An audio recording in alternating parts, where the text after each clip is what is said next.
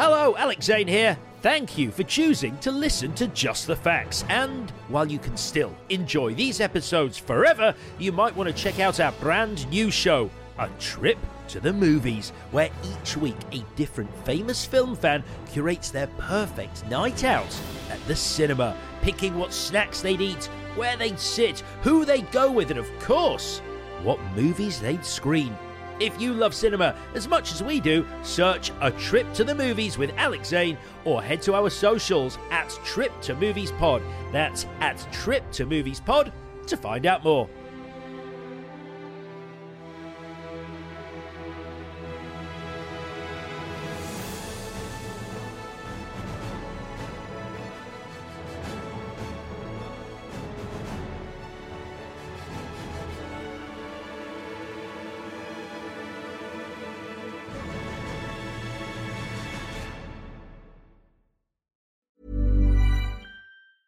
A lot can happen in the next three years. Like a chatbot may be your new best friend. But what won't change? Needing health insurance. United Healthcare Tri Term Medical Plans are available for these changing times. Underwritten by Golden Rule Insurance Company, they offer budget friendly, flexible coverage for people who are in between jobs or missed open enrollment. The plans last nearly three years in some states, with access to a nationwide network of doctors and hospitals. So, for whatever tomorrow brings, United Healthcare Tri Term Medical Plans may be for you. Learn more at uh1.com. Hey there, it's Michelle Norris. I'm host of a podcast called Your Mama's Kitchen. When I travel, I'm usually looking for a way to find a taste of home when I'm not at home. And one of the things I love to do when I am at home is entertain. And Airbnb allows me to do that. When I was in California recently, I rented a house that had a great kitchen. And when we were sitting around the table, we we're all thinking, we're in someone else's house. Someone could be in all of our homes as well. If you have a home, but you're not always at home, you have an Airbnb. Your home might be worth more than you think. Find out how much at airbnb.com/slash host.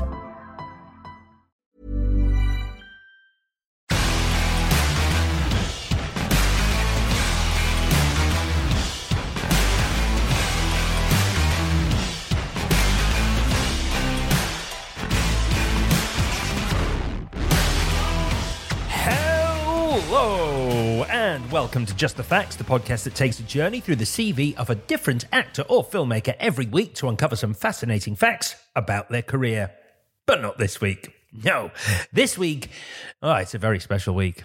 A very special week because, as some of you may remember, back on episode 8 in July, I had the brilliant Rahul Kohli on the show, and we got onto the subject of his upcoming series, Midnight Mass, which, as you're no doubt aware, if you're listening to this, came out on Netflix 11 days ago. Back in July, everything was still under wraps. We could not talk about it. But there was already an excitement building because it was coming from the genius mind and vision of Mr. Mike Flanagan. Well, it turns out that excitement was justified because Midnight Mass is brilliant. It's been hailed as this beautiful, compelling piece of work that deals with some huge themes faith, love, guilt, addiction, fanaticism, corruption, and vampires. And now we get to talk about it with the man who was right in the middle of it because Rahul Kohli is back on Just the Facts for our Midnight Mass spoiler special. Yep, we're going through some of the key moments and themes of the series, and we're discussing in detail his character, Sheriff Hassan, how he developed him, and that iconic look. Obviously, I don't need to say this, but I'm going to say it because I don't want to get into trouble if someone says you should have said, I didn't know, I listened. Don't listen to this show. Do not listen to this show if you haven't seen Midnight Mass yet. Just go away and watch it right now because there are some spoilers. Obviously, there are some spoilers in this. There's stuff that will just ruin it for you. And it's such a fantastic series. It's seven episodes. Go watch it and then come back and then listen to this. But do come back and listen because we're going to get into this genius piece of television pretty deep and Rahul's iconic performance, which is just one of so many amazing performances in this show.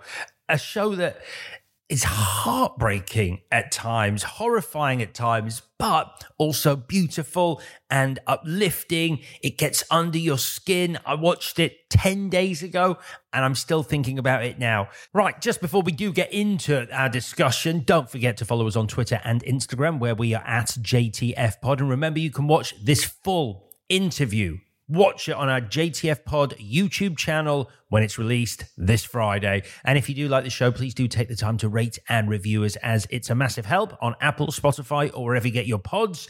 Uh, but right now, let's get into this. Please welcome back to Just the Facts, the wonderful Rahul Kohli for our Midnight Mass spoiler special.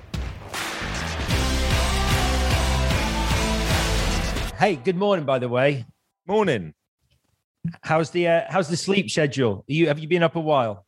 I've been I have today, yeah, I've been filming. Um so my I've uh, been getting up at 5 a.m. and 6 a.m. and stuff. So I haven't uh, only wrapped a couple of days ago. So I'm still on that kind of I'm passing out at like 10 p.m. at the moment and stuff. So it's been healthy, I guess. uh, but I'm not getting any gaming done.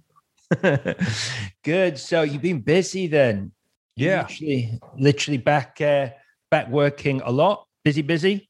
Yeah, yeah, a couple of projects, and um, I start prepping today uh, for a new one, um, which hasn't been announced. Uh, but yeah, so I start training. I've got personal trainer at one, and I've got a few months to to do the to do the character work. So it's my favorite time. I love it when that when this bit starts. And do you like it then? Tell do you actually like it when uh, when you have to personal train? Because I always think that if I was in a position where someone said to me, "Look, um, you need to you need to get in shape for this. Mm. There is a there's a re- there's a reason that you need mm. to be fit." I'd be like, "This is amazing," because I would never do it off my own back. I don't have that instinct. Yeah, same, same. I mean, I I need that extra motivation. I I find that the only way to make me care about something is to relate it to a character, or I I won't do it or take care of it. Um, like I there's certain dental things I need to get done, which mm. needed to get done for about a year and a half. And then when I read the script, I was like, oh, this guy's got good teeth. so dentist appointment was called today. Like that. So everything comes down to that. So it's it's it's it's um yeah, I use it as motivation, but I also I also find that one, I have to care because, and I've done this, uh, you can see a very big difference uh, in my prep and how I show up when I am not, when it doesn't hit here, when it's not. Do you know what I mean? There's, I, I'm still professional, but there's a big difference between something I, I genuinely care about uh, and something that is work. And this is some, this project uh, is something I genuinely care about. So, I want to throw everything into it. And it's almost like starting now and doing I, I, don't have to be in shape. This role doesn't require that. Mm. No one's asked me to do it. It's it's my own interpretation of what I read. And um I find that it it basically means that I'm getting my my my head in the game three months before everyone else or four months before everyone else. And so when I arrive on day one, I'm I'm good to go. So it's it's also a way of almost I'm starting work early to to really get into the mind frame and and and do something. But I wouldn't do it for everyone. And is wait, so is this stuff that has has come in since mass that you've booked since mass, or was this already in the diary before mass? Already in the diary. right. Yeah, there's nothing mass. The way it works, I understand, is so mass came out last week, Friday or something like that, or mm. whatever. It's been over a week, and um, you wouldn't see the effects of that for a, probably a couple of months. Okay, maybe. Um, so nothing I've booked or done has been a has been about mass. That's just other stuff, I guess. I feel like the show I just did was probably Bly, like a ripple effect of Bly. Based right. on the character and who they asked me to play, I was like, well, it's the same fucking dude. Um, but so so who knows? In three months time, it's it's it's Islamic sheriffs galore. there could be worse characters, though. We're going to talk right. about Sheriff Hassan. I mean, mm. wow. So, look, Mass has just come out, and thank you. Like, I remember last time you were on, you were said, "Listen, I do want to talk to you about this. I cannot talk about it at the moment. Mm-hmm. When it comes out, I'm going to come back on. We're going to get into it." this is that moment. I'm Yeah. so excited to do it. How have the last well, it's, I think it's what a week, two weeks maybe since since it came out, maybe a Yeah. little bit less. I don't know. I've watched it twice. like 10 days ti- or something. yeah, my Yeah. timing's off because I've watched I've watched it twice. I watched some of it ahead of this interview today just to remind myself of some moments. But what has it been like for you since it got released? I don't know where to start. Um, I guess the best way to explain it is to talk about how I felt when we were filming and when I rapped. Um, and I've been quite open about it uh, on social media, and particularly like I, I, I had a conversation with Mike recently where I had hid certain things from him uh, because he doesn't need the extra stress of knowing that one of his actors is falling apart on set uh, it's better to tell him when everyone's slapping us on the back and congratulating us. And so the truth of the matter was, was when I was offered the role by Mike, uh, I was one of the earlier ones, um, and I grabbed it with both hands in the pitch. So I went to meet Mike in Los Angeles, and we sat down. I, I think I'd only only done the pilot. Everyone says like you're you're Mike's guy. You're returning. You're part of the trip. I was like, dude, I've done one ep of Bly with Mike and that's it. That that was my relationship to Mike. Um, and then somewhere around November, he calls me in and from start to finish explains mass. So all spoilers. They were like I got it from him, not from reading the script. So he just walked me through the the, the beats, um, and and then at the end, he didn't even tell me who he wanted me for. I think he told me the story from start to finish, and I was like, "Am I the priest?" am I an angel? What am I? And then at the end, he went, and I, I'd like you to uh, to to to play Sheriff Hassan. And immediately, I was like, I can't. I'm not good enough. I'm not. I I, I can't play in my 40s. I, I don't know Arabic. I'm not Muslim. I, I can't do an American accent. I don't want to do any of this. And that was what my brain said, and my mouth went, yeah. And then he was like, okay, well, go speak to your team and let them know because you need to talk to them. And I was like, no, it's mine. That's it. It's done. Don't call Dev Patel or Riz Ahmed or anyone. This is mine. and um, then as I left, it sunk in and I was like, you're fucked. Um, and from that point on until September 23rd, the night before, was anxiety, losing sleep, just the lowest I've ever felt as an actor, uh, the most scared professionally. Uh, Mike knew parts of it, like when Mike would talk about the project and stuff, he could tell in my eyes. Um, I was like. Whenever he'd talk about feedback, somewhere around July or June, um, we were hanging out, and Mike was was was like, "Hey, do you want to come over and let me show you all the apps? Let's do it in two sittings. Buy all the junk food." So that's how I watched it. Uh, and and This, I, this I, I is how you. This is how you watch Mass with him. This is This is how I what- watched Mass. Yeah, yeah. for the This is- first this- time. You sat down with Mike to watch it together. Yeah, yeah. Oh, wow. with, with Boss Man. so, you, so you can't be like, ah, because you know Mike's watching me, watching it, watching the show. Like it's, and I I did that with him with Bly, which so it was the second time I've done that, and uh, like. Uh, you know, and I do suffer from panic attacks and anxiety attacks, and I nearly had a, uh knowing the script so well, I would have a full blown attack moments before I knew the next scene of mine was coming up based on the script. And so, so then that's how I watched it. And when it was done, I was like, okay, here's my feelings on it. I am very hard on myself. So those are my criticisms, which I'll keep for myself. But um, I didn't ruin the show. That was my main concern. So I watched it and thought, this is fantastic. Oh my God, look at Sam Sloyan and Kate Siegel and Hamish Linklater and Zach Gilford. I mean, the performances just go on and on and on from straight across the board. And I was like, oh, you're great. You're fine. You snuck in, did what you did. You didn't stink up the place. You got the fuck out of there. So, so there was a sense of calm, but then it was, then it starts up again when, when you start seeing critic reviews and, you know, your publicist will send you every morning, whether you want it or not, you get this press break and it's every link with quotes to every review I was getting sent. Can you not say no to that if you I, don't? I guess I it? could. I guess I could. I just never did. And so I was getting that. And I was like, oh, okay, well, this is good. These are great. It's going to be different when the public get to it. And then the public got to it. And then it's been overwhelming and and then uh, like i said my expectations were super low my expectations were as long as you don't get singled out Hmm. for a negative. Never wanted to get singled out for a positive. Was never hoping for that. But as long as i don't get singled out for a negative you're good. This is a good learning experience. You're moving in the right direction.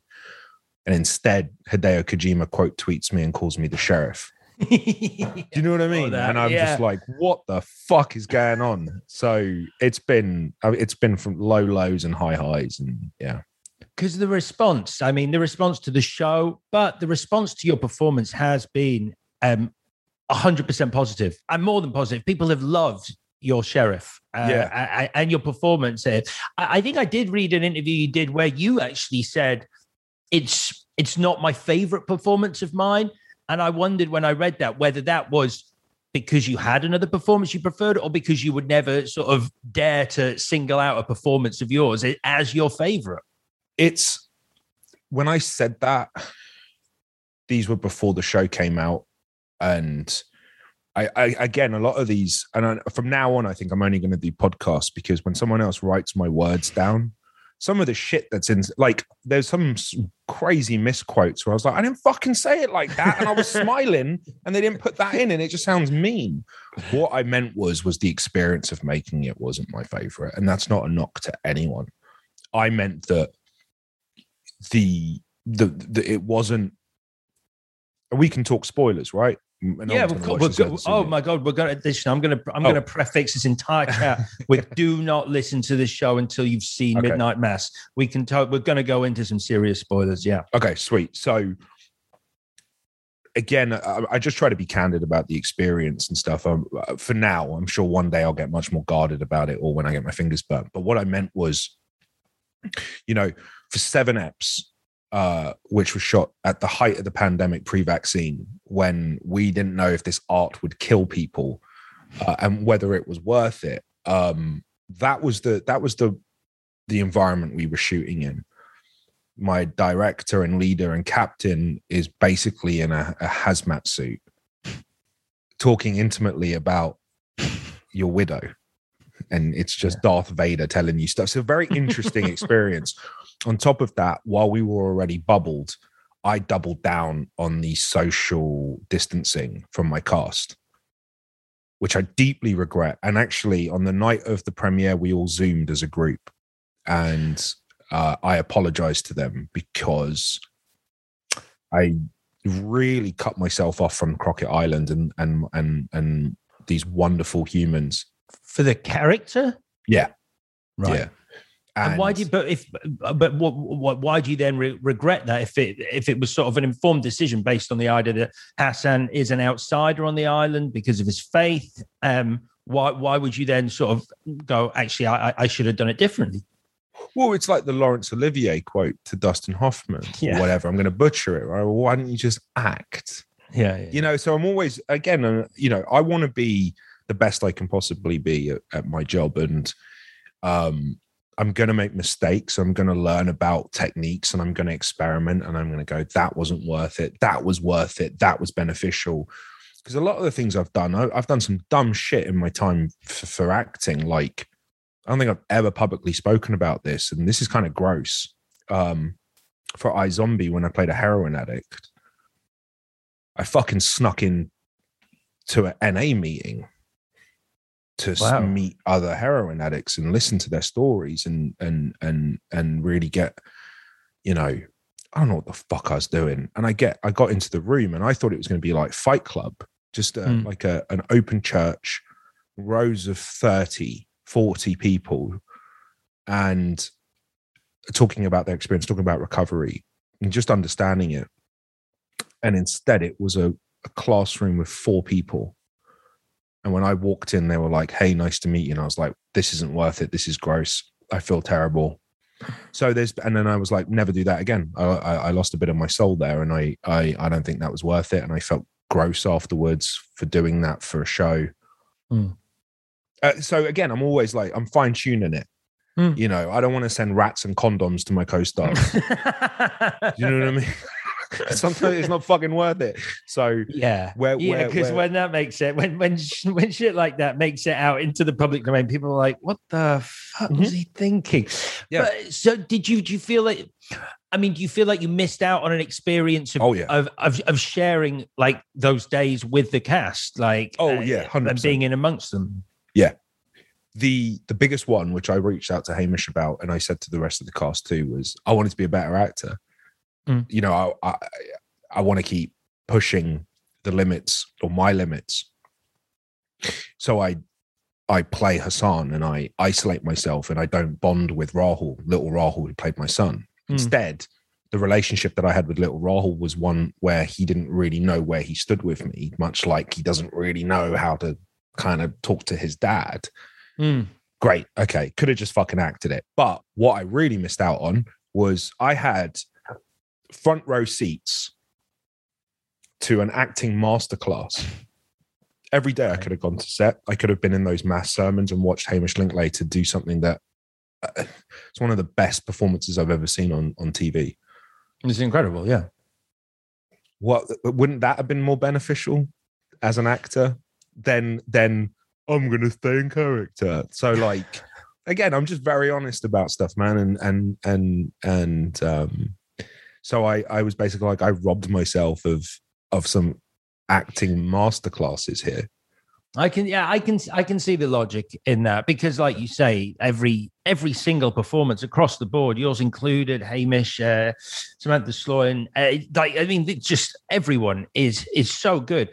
And I've heard before people talk about, um, you know, Mike being an actor's director, like he mm-hmm. really is great with his cast. And you look back across his work, and and that is that's true for everything he he's done, film and TV. Like he gets these wonderful performances. What is it? Like, if you had to try and say what it was, because you've worked with him twice now, is there something that he specifically does that draws out these incredible performances, other than, I guess, just the trust of his players in Yeah. his writing? I think it's a, it's a it's an amalgamation of things. Um, again, I can only speak for myself, but he's firstly he's the most important thing is is he's just a wonderful human, Mm. and that that that's it. So that's number one. He's a genuinely wonderful person. I he really champions people he believes in. He's funny. He's he just you just even at like any other director i would have fallen to bits on on on midnight mass. I was drowning. I felt like every day i was drowning under the weight of the expectation of what i had to do only exacerbated by how wonderful everyone else was. And mike never made me feel like that. Mike always had my back. Mike whether it's a reassuring pat on the shoulder or you know he texted me after my monologue because someone on twitter was like uh, mike flanagan uh, and Lee and Rahul Kohli are the newest Scorsese DiCaprio pairing or some dumb shit like that. And I had texted it to him, the screenshot. And after I finished my monologue and I was on my way home and I was in my own head and I was like, fucking hell, that was terrible. I get a text from Mike and it just says, good job, Leo.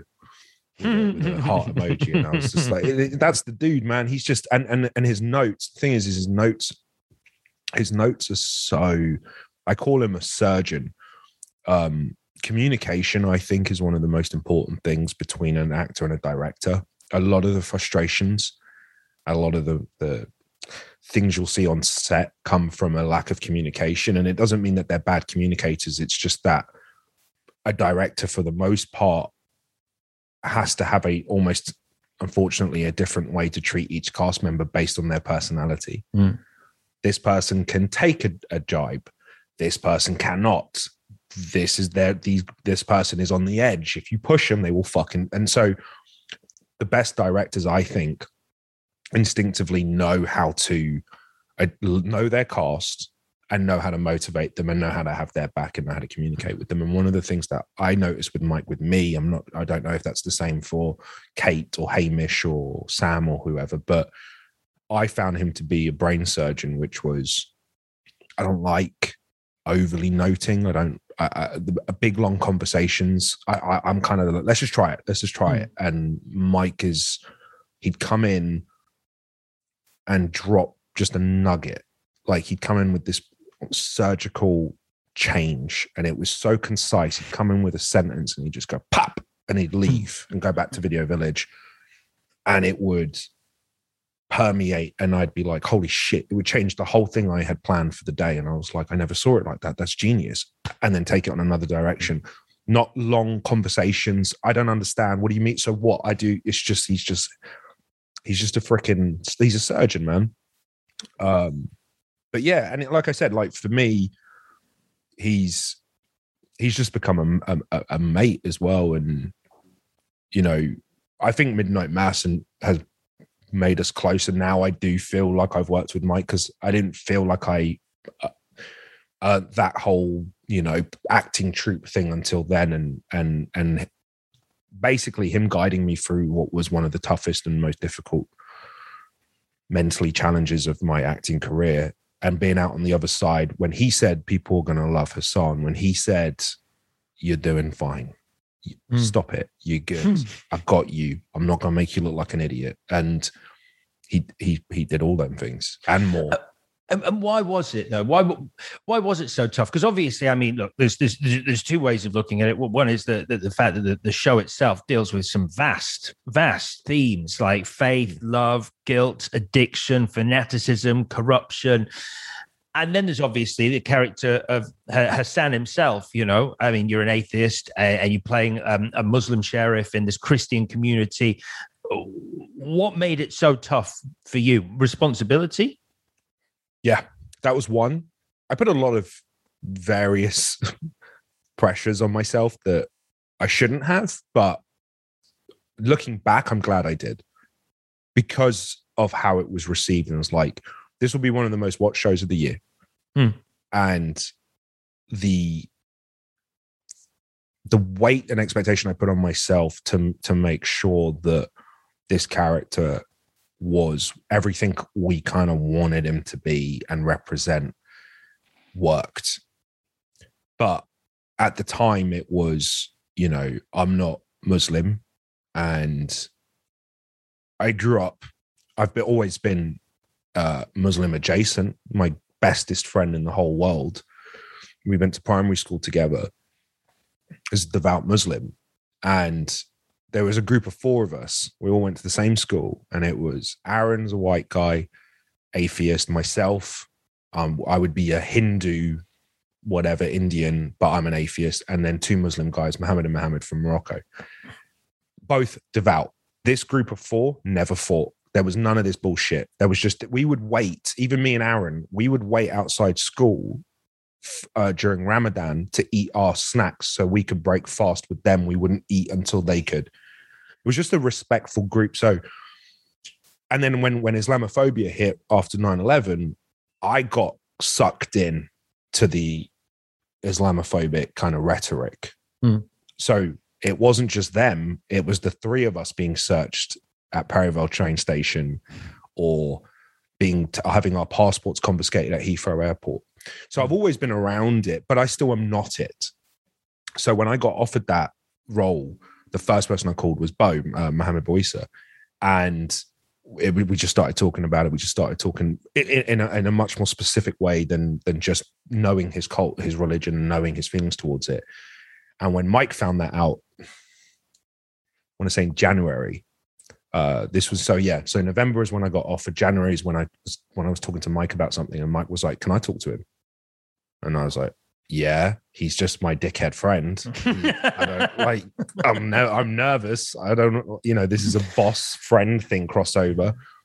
He started sending the scripts to Bo, and him and Bo started having these conversations over email, which obviously I was CC'd into, where Bo would make slight adjustments or agree with this. This is great. I mean, there was nothing. Mike had nailed it from the start anyway, but there was just these hyper specific things that that Bo contributed to, particularly the the PTA scene. That was a big one about mm. Muslims and uh, uh, believing that Jesus is a prophet of Muhammad. Um, a lot of that was reworked together. Um, but the main thing is, I think I'm going on a tangent here, but the main thing was the expectation I put on myself was was the first conversation I had with Bo was was what did you want to see when we were kids? What did mm-hmm. you want to see from I want to make a Muslim superhero. Just straight up. Mm. And what do you want to see? And it was be groomed or handsome, be strong, never question the faith, no matter what. Um, beat vampires up with your bare fists. I'm the only character that does that. That's pretty badass. Blade was still a night walker or day walker. Um, and and and and all of that idea of giving giving something there that like portraying something that people could point to and say, yeah, that's badass. Mm. That was the main thing. Um, and so even when it came down to costume, I wanted like I wanted something that was iconic or instantly recognizable. And when we we all when Mike and, and Terry, our, our wardrobe and myself, we get we had this denim tucked, you know, the Canadian tuxedo, the double denim with the sheriff's badge and and the belt and the scar through the eyebrow and all of that stuff was just like, this is it. This is an action figure. This is what this is what I want. And I know it's a really weird way to look at it, but that's what the expectation was. So every day it was it was like I felt I had unnecessary, I'd put the weight of 2 billion people on my shoulders. And on top of that, I was also playing American for the first time, and I don't do accents. So, and while that wasn't a resounding effect, uh, uh, uh, uh, uh sorry, success for me personally, um, I also put that on me amongst my American cast members. So by the time I'm on set, you know, I'm just like, and I, I mean, I when you tell it like this, yeah, okay, I get it. Yeah, it yeah. sounds like you put a lot of pressure on yourself. Yeah, yeah, and then that's why when the day comes, when it comes out, and then the tweets come, and it's from people in the community, it's um, Muslims and South Asians and and Middle Eastern um, uh, uh, Twitter accounts saying this is it. This is the one.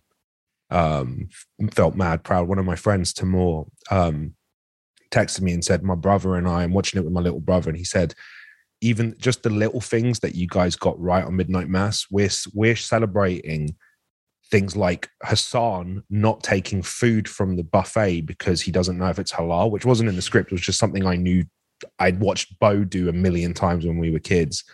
He was like, We're celebrating that like when Cap picked up the hammer you know and he's mm-hmm. like but that's how dire representation is is that even just doing you know i want to call it the minimum that's reductive but just doing the basic stuff of a, just a a well-rounded represented character is seen as this this this you know big thing and it's such a shame because it shouldn't be mm. it should be normal mm. everything that hassan does should just be normal you should be used to it. it shouldn't be it shouldn't be groundbreaking or anything but sadly it is um so i don't know. Hopefully I, I don't really give a shit if this you know people think that you know maybe something like midnight mass will launch you to the next level of your career. Mm, mm, give a fuck. I, I am I'm, I'm confident in myself quietly. I, I, will get what i want and do the projects i want to do. The thing i want is this to be an example for other shows and showrunners to maybe question their representation. And maybe we don't just do it lazily and and and make Islam this oppressive thing that our characters have to constantly challenge whether or whether they want to be a part of it. Mm. It's not working. I mean, I, yeah, I mean, I it's I followed the whole response on Twitter because I was hmm. fascinated by it. And obviously, you're really active on social media, so you'll have seen it too. But the the praise that was heaped on the PTA meeting and mm-hmm. uh, the speech at the start of, I believe it's episode six about the 9/11. Yeah. Um, those two moments, uh, but especially the PTA meeting, it was heralded by people as just uh, the the best writing they'd seen and the best representation of Islam, uh, both in terms of not only Mike's writing, but in terms of your performance as the character. Yeah, um, yeah, I don't know about the performance. I could pick it apart right now, uh, but but Mike and Mike and Mohammed Boisa really did something and yeah, they they uh, I saw it like I saw it trending on like Muslim TikTok, hmm. and I was like, and I Bo Bo's not on social media, um, and Bo's not in the industry. Bo Bo's back in London, just work he works in IT and stuff, and and I make an effort to like call him up or send him articles or send him comments, and I'm like, look at what you've done for your community, bruv. Like, are you taking this in? Are you aware that you know this is being spoken about like this? Um, that it's being received. Like, imagine, you know, someone who's he's been he and and and and Bo Bo's not a showy off type guy. He's a very quiet, um, confident person, and yeah, and he just doesn't flex very much. He's he's just a, he's dignity. You know, we use that in in in in in uh, Midnight Mass a lot. The word dignity, and and that's the word that I think of when I think of Bo. In the face of all the things I've seen happen over the years to him, uh, the microaggressions and and stuff. Um, I thought about Bo every every day. Like, how would Bo deal with this? How would Bo deal with that? You know, Bo's six foot three, he's ripped dude, and he's he could fuck up anyone who says these things, and he doesn't. Mm-hmm. He just doesn't. He's he, and that's that was what it was. And I so I've been I've been like I don't take ownership over Hassan at all. I'll take all the daddy comments. That's me. Hmm. You know, I'll, I'll take all the all the sexual objectification gra- gladly, fine. But anything to do with Islam, I place firmly on the shoulders of Mohammed Hajim, who was our consultant, who did who was there on the day to make sure that our prayers were were done correctly. My Arabic was mm. okay, and Mike, obviously, who wrote the damn thing from start to finish, and mm. you know, the, it's, it's not like the consultants came in and had to build something from the ground up. When Bo came in, he was like, "This is great." A couple of notes, and that's it. So, it and mm. Mike already had got that locked down, but um, but anything to do with the Islam and how and how the community's received, I shoot it straight back to Bo. You know, it was him that we spoke about about you know the, the Muslim superhero. It was him that when Bev Keane says some of the most awful shit. I think about Well, I yeah. about how he how he would respond. So I was like, if anyone's saying that Sheriff Hassan is a wonderful representation of Islam, it's because Bo is a wonderful representation of Islam, and through him, I just I played Bo to a certain degree. Um, so I don't, yeah, I don't take any of it. In fact, I already learned some lessons. Um, I don't know if I should talk about this, but um, some there was some questions asked about whether or not I should be playing a character like Sheriff Hassan, uh, being a non-Muslim, Mm. and that's bound to happen. I don't think Yeah. that that's a majority, not even remotely close to a majority. But that's you know, it's a, it was a conversation, and look, I could dismiss it and just be like, yeah, but ninety nine percent said it was great. I was like, oh, well, stop. Let me just think about this for a second. How do I feel about that? Um, am I taking roles away from someone? Am I? Is it my story to tell? And while while South Asians in India, you have Muslims. In Pakistan, you have Hindus. My two of my grandparents before the petition would have been from Pakistan. Um, so it wasn't like I was changing race and it was religion that was called into question. It was like, well, one, no one's asking if the Catholics are Catholic. But again, it's about being underrepresented. So it doesn't that doesn't really apply. But if it's about representation, religion's a choice. So I could be any religion I want tomorrow. So I, I again, so I had all these things, and I and I had just basically decided that you know I had done my job with with Hassan, and uh, I hope that starts something. Um, and I only three days ago there was another project which I'd been the lead off for nearly a year and a half, and it had got suspended through COVID, and it was uh, a, a- a semi-biographical movie about a young man struggling with Islam, and it, the, the director himself is Islamic, and it's wrote, written about it's him when he's younger, and he wanted me to play him. So I've been attached to that for a year and a half, and I declined it three days ago after a year and a half, and was like, I think you need to find that this is a vehicle for someone else now. Um, that's what came out of that. Did I need? I don't know. Again, I still question it because I was like, I would have bought a lot of. I could have bought a lot of people to watch that now. Mm. Um, uh, so there are. You weigh that up, right? And so your decision was based on just the, I mean, having done Midnight Mass, you felt like it, that experience of doing that meant you wanted to now make way for someone else to, right. Yeah. Yeah. I mean, I wasn't look. I, I I never considered it to be an issue when I did Midnight Mass. No one did. I think I was a bit blindsided by some of those comments. But again, like I don't necessarily. I have. I I stand by my decision to do that role.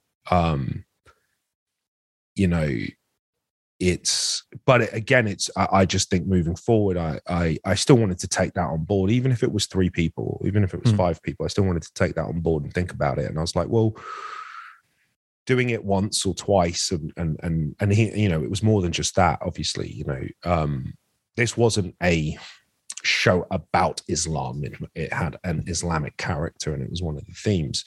Um so i could justify in my head why i was comfortable playing that role. Um but going forwards like this is a film about islam Hmm. uh, I'm not the voice, and this could be a good vehicle for someone else. This could be a to do something with it. So I've I've done my. It's not like I'm I'm one and done. You know, I played a doctor, a chef, and a Muslim, and I'm out. It's not like it's a character trait. It's just that, that it just it just made me think slightly inward about representation and and you know. I don't know. I just I, I haven't really I haven't really articulated or fully formed my thoughts on it, but I know that when I circled back to the project to to restart meetings because it was firing up for production, I backed out and I was like, I could help produce or I could help other things. And your director, and he got it. He understood where you were coming Uh, from because I think obviously, he, I think was super disappointed. right. Um, I think a lot of the funding, I think a lot of it was to do with, you know, that's what they do, right? They use a Mm, yeah, and yeah. they use your, your credits and I don't know. Like I said, I, I only did it. I haven't really even spoken about it out loud. I haven't even told my manager yet. so I'll call him after this podcast. Yeah, I But- would do this. This comes out tomorrow. I'd hate for him to find out here. I'll give him a call. um, but yeah, it was, uh, you know, I don't know. I haven't fully formed it, but it felt it. It didn't feel right to do again. So anyway, I mean, we hear about Sheriff Hassan before we actually meet him in the series. In episode one, it's um, it's Ali talking about you to his friends before we actually meet him. And This is the first time you've played a father as well, I think. it is. Yeah, except in a um, Santander commercial. okay, so did you tap back into that experience? I did. To, I did. I nailed it. I, I hit the ground running. um, but when we do meet you, um, Mm. I, I- look, I, I, think it's a really for, for me uh, anyway, but I'm sure for a lot of people, there is a surefire way to make it very clear that someone is a good character uh, when you first see them on screen when they're being kind to an animal and you're feeding Joe's dog Pike, and that is your introduction, just placing that dry food in front of him, and you're like, "Bing, Yeah. Hassan's a good guy." Yeah, Yeah, you're right. I mean, it's it's probably you know it's probably by design. I think in the script that is the first time. It's not like there was an intro scene that was cut. No, it is. Yeah, it's petting. It's petting Pike. Mm. Um, yeah, it's amazing. That's how you win over everyone. Yeah. just be nice to animals. It- it Which is. Mike doesn't follow his own fucking advice. well, let's uh, let's just get this out of the way right now, because the sooner we get this out of the way, the sooner I, I, I feel like I'll, I'll. It's the elephant in the room, but Mm. holy shit! So, I mean, like. Joe, uh, played by Robert Longstreet, um, another Oh. of Flanagan's players, who's just um, incredible. He was in Hill House, Doctor Sleep. Um, his arc is so tragic, but never more so than in episode two, where Mm. I, along with I imagine a hell of a lot of people, were in floods of tears when his dog Pike is poisoned. Yeah. he's so good in that scene. And uh, what was that like to to watch happening, to be involved in that scene? And uh, have you have you read all the have you read all the people going? We need to understand the dog dies. Like it's almost like a warning. Some people have- skipped that bit because they Yeah. are so affected by that Yeah. dog dying. Well, I I've been one of the biggest voices on Midnight Mass just through your social media presence. Um, and I take it upon myself to like be vocal and and you know, whatever. So I've been mad vocal about shut your mouth, don't spoil the show. If you've hmm. watched it, I love you. Great. We're super happy. Just shut up. Shut up. Please Yeah. let every audience. The first thing that got out was time codes for when Pike dies. People look out for other people. So they're Mm. like, yes, we won't spoil the spoilers. Cool. But I'm going to let everyone know on social media when the dog dies. Yeah. And I didn't challenge it because I was like, I don't want to get involved with that. Like, people take that shit so. And it, it look, I love animals. I have a great respect and fear of them. Um, I'm not mean to them, but I also am like, yeah, I don't pet everything. um, I we have like dead children in our show. not Yep. a single fucking time code for that. Do you know what I mean? So it, Oh, it still you know- baffles me. Uh, yeah, I got myself into trouble on that the other day. I was talking to someone about, um, you know, you, you've seen Doctor Sleep. I, I Yeah. remember mentioning it to you last time. So there's that horrific scene in, in that where um, uh, the, the the kid baseball player gets Tremblay. um, uh, yeah, yeah, yeah. Of course, uh, Jacob Tremblay and. People like people are like I couldn't watch it. I had to turn it off. And people were talking to me. They were saying, "I can't believe that scene. Should it have even been there? Was it too much?" And I'm like, "No, it was fine. I didn't get that. I thought it was an important scene. Most filmmakers would cut away. It was important to important to have it in there." Saying that, if it was a dog, I couldn't have watched it. People don't like that. People don't No. like it when you say things like that. No, this is what gets me in in the. In, this always comes up at like social gatherings and parties because I'm team human, but I'm not. Mm. That team human doesn't mean I'm not team animal. I'm just saying there shouldn't be a pre- like it's all bad, Yeah, right? Not one over the other, but there's this whole thing where it's like I don't care if if I see a baby on screen set on fire, but if you kick a puppy, and I'm like I don't get it, I don't fucking get it. Both both suck, both suck. Uh, yeah, it's you should have seen the fucking screening for Doctor Sleep. So that was the sec, third, fourth time I met Mike Flanagan, Mhm. and Mike's Mike's thing of Bly. The first cast thing we did outside of the first dinner was I've hired a theatre in Vancouver, and we're going to show the cast and crew a director's cut of Doctor Sleep. This won't be shown in the cinemas, but I want to show you guys. And I didn't want to go because there's horror in it, but you know, team player. Mhm. And one of the biggest differences in this version that no one saw is the Tremblay scene is extended Oh my god, in a cinema. because it, it's it a long scene goes- anyway. Yeah, and this was longer. And it was just like fucking hell. And I I remember looking at like I think I think it was someone in costumes was just like this. Mm. And it was it was awful. Um, Yeah. Yeah. And I listen, and I get that, and it's I, I find it weird, but look, that's that's my dog on the wall there. And the only good thing that came out of Pike's death was that dog has never had so much love in the 48 hours afterwards. Oh, That sure. Dog got, that dog got all the hugs in the world. I was like, I was borrowed Joe's line. I was hugging it, going, My baby boy, my baby boy. All because of that fucking scene, man. It- Yeah. and it also again it's the same thing like it's it's the it's the juxtaposition of sheriff Hassan pets it Mhm. bev keane kills it Mhm. and if you want people to hate a character she Oh, could yeah. do racial slurs at, at hassan all day long and i don't know if everyone in america would care i think some people would agree unfortunately Yeah. um you know yeah you put that muslim in place um but with the dog that's how you unite america uh they're like oh she needs to die Mhm. yeah. but that day was funny because it was it was pretty much shot in order. So it was a big day lots of coverage loads of mini scenes going on. You got you know hamish and zach on the bench and you and then and zach and, and kate do a lap. And every character's there. The, and the kids like igby and louie and annarah were playing the game over there whatever they were playing like a horseshoe. And yeah massive day. And we had this amazing sun uh, and we're all together. It was one of the only times we were all together. Uh, so the conversations were funny, and everyone was, except obviously I didn't, but but like everyone was having a good time. And then towards the end of the day, it was all right.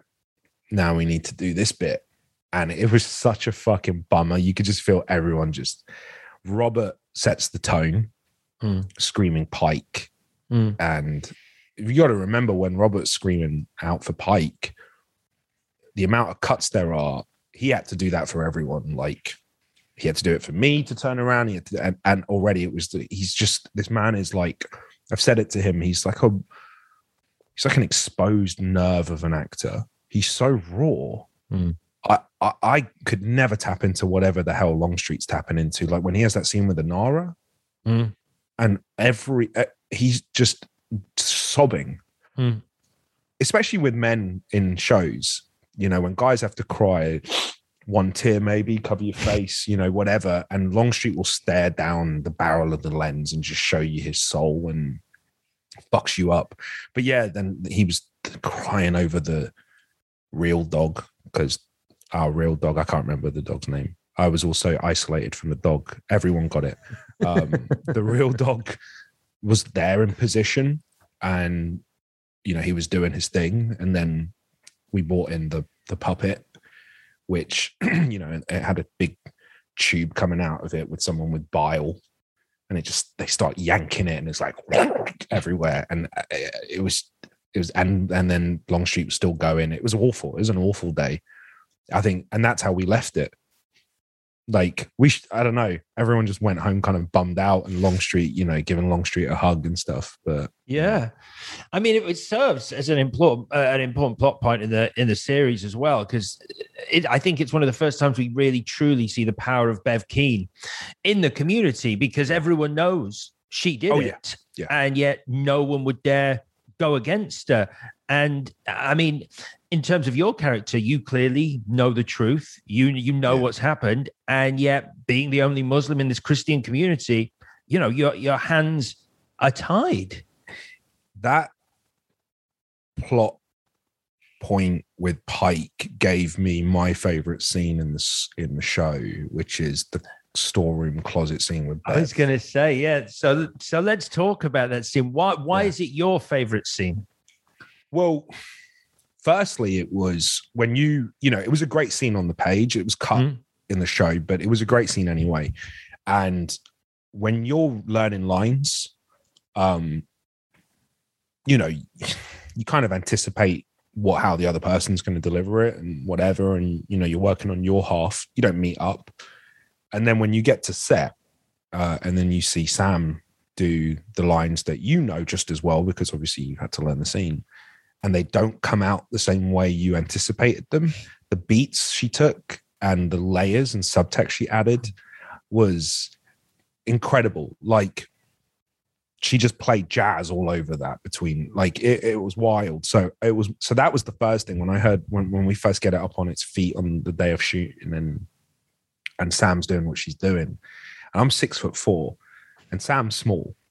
And she made me feel like she was taller than me if that makes sense. And I was just Yeah. getting whittled down to size. And sh- and and and what she's done with it is she's lying convincingly enough, but intentionally not bothering to also hide it. So it's a real interesting thing. She's this duality she's playing, which is like, I just would be, and it, but that's convincing enough, but it's not. Yeah. So she's she's it's it's like a performance and a performance and a performance.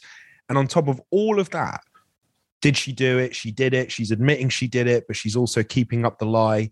She also puts veiled threats in the middle of all of it. Like, I mean, you just were able to walk in here and find it yourself. And it's all Hassan does. And I, it wasn't like I don't I don't plan an expression. I don't sit there and go, I'm gonna post up against door frame and smile. Um, that comes organically through what someone else is doing. All I could do through Sam, who was driving that scene, is stand there and just grin, knowing like, oh fuck, there's Yeah.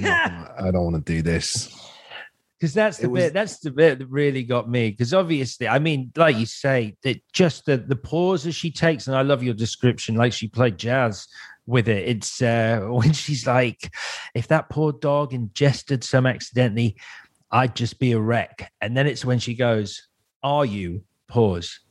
Certain. I mean, and she knows she's goading you because she knows you have no evidence and there's Yeah. nothing you can do. And I Yeah. think that's the point. And it's not like a full smile you give, it's just the very corners of your mouth turn up because you can't really smile at her because then sort of she's won. But you Yeah. are sort of just letting her know that you're aware, but you're also like, again, like you cannot do anything. Yeah, it's it's I think it's it, it was like you're right, the certain thing as well. And that again in the script, there's no, you know, dot dot dot telling Sam, take a beat, take a beat, take a beat. Mm. It's just that's how Sam did it. And Mm. obviously with Mike's direction. And I also thought like I was, you know, we never really kind of fully etched out between Mike and I when Hassan arrived. He could have been there a full year, I think, but we still assume he's new, but it's never really said. And I I really thought about this dude as, you know, he's an NYPD cop at one point. I mean, that's pretty badass. You know, he's he's used to probably dealing with intimidating New Yorkers. And he goes into a storeroom to pick up, you know, to to like, I've got this, uh, to get some info, maybe intimidate, interrogate this small old lady and she just slaps him about. He loses that sparring match. And I think it's the first time he was like, okay, uh, nothing prepared me for how despicable this woman is. Yeah, she's. um Did you ever watch uh, the Stephen King adaptation, The Mist? Um, No, that's Oh. on my list. There's a character in there called Mrs. Carmody who isn't dissimilar to Bev Keane in so much as she's a, a a very religious woman who uses this mist that descends on this town as she claims it's God's wrath, and she riles up all the townsfolk and causes murders to happen. And like, I hated her. Bev Keane, I hate more than I hate Mrs. Carmody. Oh, really? when you see it, you'll understand what a big statement that is. But Okay. yeah, she's she's phenomenal. Um, like Samantha Sloyan, like to watch her work must have been quite something. You want to know the best thing about it? She's fucking hilarious. She's so sweet. There's no shade of Bev in her. Like she, there were a couple of comedians on set. Kate Siegel being one, I think Annabeth Gish, Matt Biedel, and Sam. Sam Mm. was fucking hilarious. So you know, and she's got the most infectious laugh, and you would do. so I'd show up, and she was one of the people I was quite close to on set, and we had the same. We went to the same gym and had the same personal trainer, so we'd always see each other every day, and um, yeah, you'd muck around and, and make jokes with Sam, and then Bev Keane, and it's like, ugh, it's fucking disgusting. And then back to her, and and we were so we're so protective of her because the audience, you know, people are fucking stupid, and you Yeah, hear I was nightmare stories about how yeah the public treat someone when they play Mm. a character like that, and we're so protective of her. Like, don't you dare take what you know, don't you dare break that fourth wall.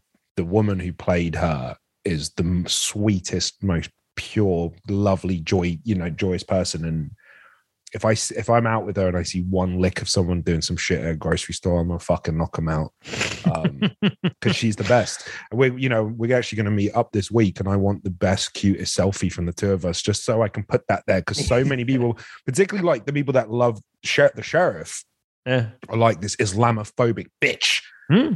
And it's like sending me pictures of gun memes and stuff. So I'm like, oh, okay, cool. But me and her, and th- it's fake, and we we love each other. So yeah, Yeah, I mean, yeah, I mean, you can see why from the from the performance. I mean, Oh, like, yeah. I think the fir- it's in the very first episode. Uh, I think we first learned that uh, Hassan is um, a Muslim from Joe, and then more offensively uh, when they have the meeting about the storm from uh, from Bev Keane, where Mhm. she says, "Unless you plan on hopping a ferry to the mainland, to the mosque, uh, you'll have to hunker down with us."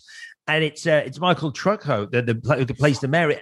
That this is just the you know the bit I mean. Then yeah, because he made us laugh when he was doing it. You can hear Mike laughing in Video Village. It was the, the thing Mike just the, the way is just like "Mm," I don't know. It just made us laugh on the day because it he just improved it and yeah, yeah I know the bit. It's just that weird thing because it's sort of like it's sort of he laughs in disbelief and then has to catch himself because again, Bev Keane is the power in the community. So he's Yeah. sort of like this little like I cannot fucking believe she said that. But actually, no, sorry, yep, okay, carry on the meeting. It's brilliant. Really Yeah. nice. Yeah, big shout out to Trucco because he he went full character mode in that. I mean, if anyone has seen Michael Trucco without makeup on, uh, he is classic Hollywood stunning. Like He's fit as fuck, six packed, like working out. He's so traveled and has been in so many amazing. I'm a big Battlestar Galactica fan, right? So he was Mm. my kind of freak out at the table read. Oh shit. um and you know, he just carries himself so well. He's just he's just leading man shit. And and then Wade, you know, Scarborough is this annoying, bumbling. Uh, everything he did, I, I, it was like we were all as actors rooting for him. We were like, "Fuck yeah, play against type." Yeah, show him what you what you got. Show him that you're you you you're, you can do this and and do this full. Anyway, like yeah, he he constantly blew us away on set and just made us laugh and was Mm. yeah yeah It- you have that great scene with him, don't you? I mean, first, I, I, it's a great scene to watch. I want to know what it was like to film because at the Mm. start of episode two, two yeah it's a se- about seven, seven and a half minute single Yeah. shot take when you're on the beach with him and the cats have washed up and and it's it's such a long, beautiful, classic Flanagan take. Mhm. How many times did you do that? And how how how nerve wracking is to do that? Because you, your character Hassan, is in it until probably about thirty seconds from the end when um when The Riley and. Erin walk off. Yeah. Yeah, which also is still part of the same shot. Mm. So, all in all, I think I, I, if I remember correctly, it might have been twelve pages. And there's you know hour half, and then there's a handoff as the camera then goes back the other way. So we're still in the scene Mm. afterwards, staying in character, getting getting things gone, uh, getting things done. How was it? Okay, so it was my first day. That was your first day. First day, yeah. Thanks, mate. it was Trucco's first day. It was a lot of our first day with the character. Um, we, I, I think, I thought it was everyone's first day, but as I understand it, Kate and Zach had already been up, and their first day was everything in the boat, in the Oh little my- rowboat. God. I, that's what I heard in an interview. I, I, can't remember the schedule, so their first day might have been that that scene. Wow.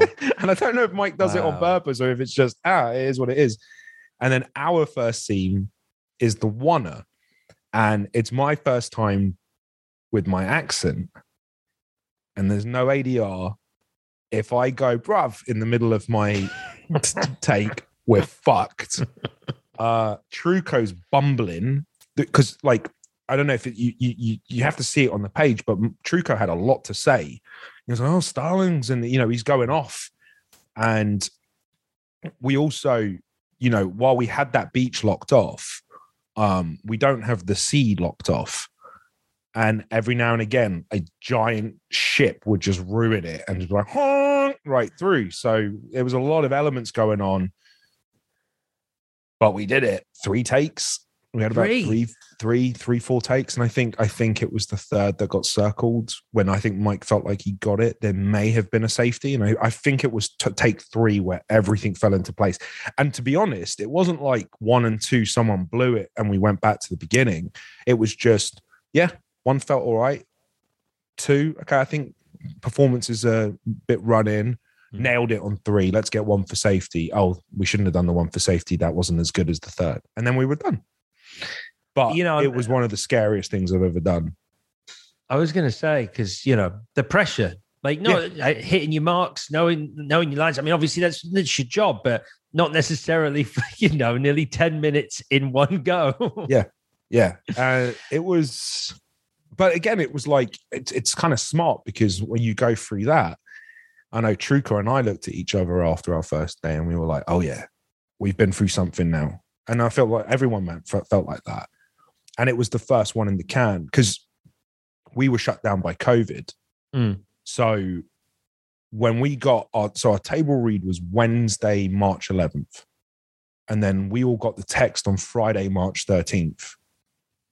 Go home. Mm. This production shoot shutting down for two weeks.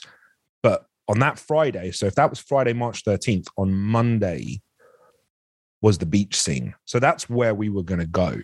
It took till August to get back to the beach. So Wow. once that was in the can, it was like, all right, we're back. We're doing this. Um, so it was a big. It, it was. De- it definitely kind of like raised everyone's kind of morale. I mean, uh, look, I, I I find Jaws references where there aren't any, but I got major Jaws references from that. To me, you're Chief Brody in that scene because, like, you know, you. what Mike said. Oh, It's really? intentional. Yeah, Chief Brody. Yeah, it's absolutely that with the- yeah with the mayor. It's hundred percent. That's what he told me. Fantastic. Um, no, look, you know, a little bit of validation over here. no, no, no. like, You nailed it, Chief Brody. Absolutely. Yeah, because it's it's you know it, it's that this could have been a boating accident. You know, it could be she could have been chopped up by a propeller. It's just you know it's uh, Yeah, it's Baby It's- Sharks. Our yeah. It could have been Baby Sharks. You know, when we got Baby Sharks. oh, oh, lovely. Uh, and just because stuff like this fascinates me, what were the cats made of? Like those dead cats? Were You they like- know. Oh, do I not? No, no, no. It was all prosthetics. There was, there was, there was like, I believe all the cats were half cats. So they only made one half and buried it in the sand. Right. Right, right, Uh, right. Because was the like gulls are eating them. The gulls are actually eating them. You can see the gulls in the background eating them. So Which is CGI. Are they? Oh, There was man. no goals on the day. I air kicked nothing. Yeah, yeah, yeah.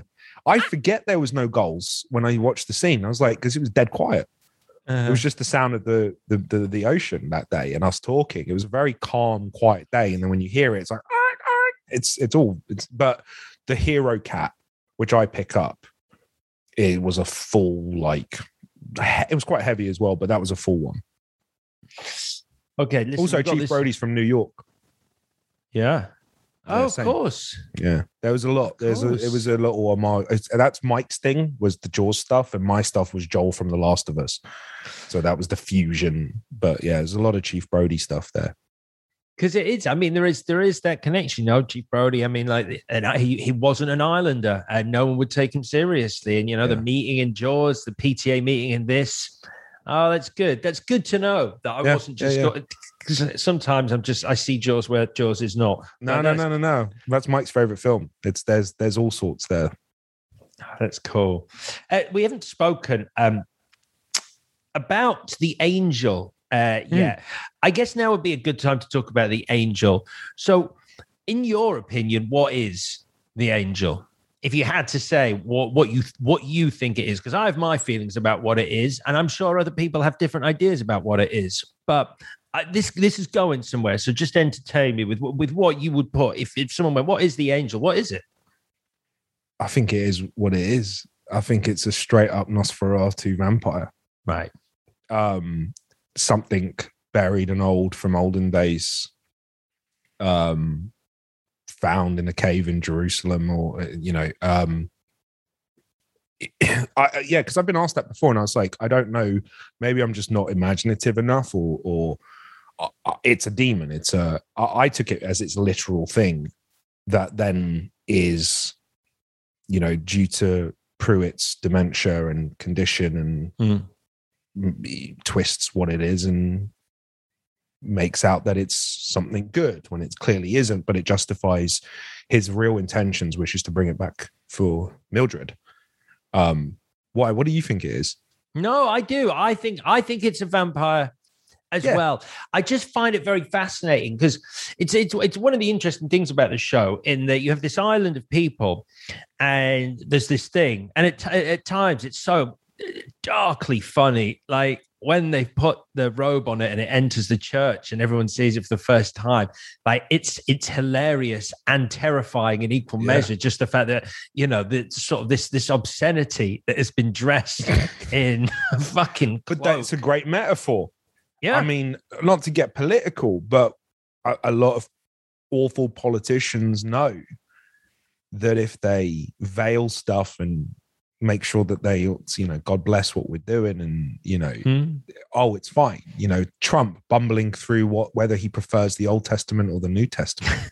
it's a great example of our angel dressed in in um in the in the gar in the robes. Mm. Um, Yeah, Yeah. I, I, yeah, I think it's a vampire. It's just, it's sort of.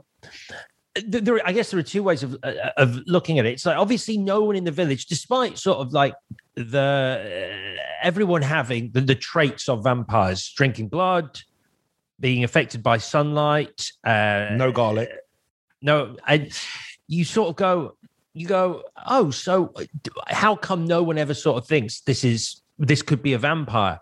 so I wondered whether it had been discussed and whether that was the case of, well, you know, in this reality, vampires don't exist, vampire mythology mm. doesn't exist. Or it was a case of if you are in a, such a devoutly Christian community, it'd be blasphemous to call an angel exactly, that. Exactly, exactly. Yeah. Like people would vampire. It's mythology. It's monsters. It's nonsense. So if you're in a devout religious community, you're never even going to entertain the idea of vampires existing. So it wouldn't be on your radar. Yeah, I, I, I, I mean, I'd have to ask Mike because I don't think I ever really spoke to him about why the V word is never said. Um, I'm, I, I have no idea, uh, but the take I did, the reason why I assume no one's ever using the the, the, the V word is basically because it's blasphemous. Like mm. it's an angel. Yeah. Father Paul doesn't ever call it that, and when it's introduced to the people, we'll, like the first time we see the angel is at mass, right? And they're just in disbelief. No one's talking about it. Um, and of I, course, obviously, Sheriff Hassan's the first person to clock it down. The, the, the you know, he sees it waiting for him, which, by the way, in real life was terrifying because that I had met Quinton, who plays the angel, before. Mm. He came to set, and we were cracking up because Quinton, there's no there's no big over like he couldn't wear clothes. He's head to toe in prosthetics. So I think he would just come into the green room with Ugg boots on, is the best they could give him. So it's the angel, no wings, Ugg boots, and no teeth, just his normal teeth, because he's wearing obviously dentures. And he's just really sweet. And He's like, Hey, everyone, nice to meet you. And I'm, like I said, I'm six four. Quinton's seven foot, I believe and I don't really meet people that often that are taller than me. So I was already sort of on my, you know, my when my eye line's up on someone when I'm walking, it already kind of I'm off center slightly. So we were all taking dumb selfies with him.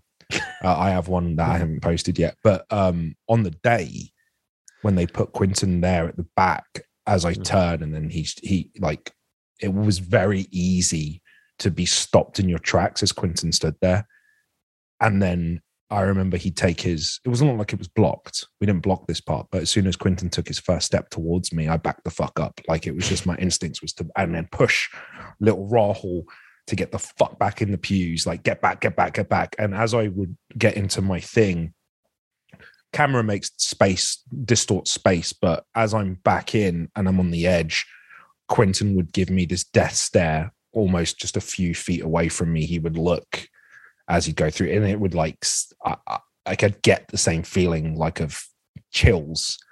Um, but someone on Twitter said something funny about that scene. They were like, all them Christians and white folk, when the angel is there, are in disbelief but orderly, um, and in awe of him of this angel, demonic angel. But when the Muslim sheriff takes a gun out and fires it, everyone loses their minds, and they got they're like they react. They were more scared of the of the, the Muslim sheriff than they were the angel, which I thought was super fun.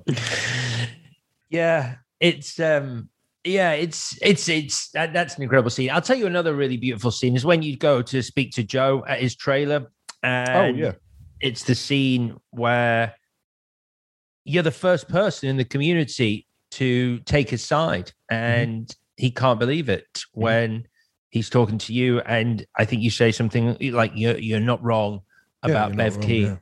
Yeah. yeah. Um, and that's just such a great moment. I mean, Joe's arc is heartbreaking it tragic. Is. It is. It really is. I think it's it's the first time I think we all aren't on Father Paul's side. We're with him, mm. even when he's curing we don't know how it's happening, but we, he's very much the hero of our piece.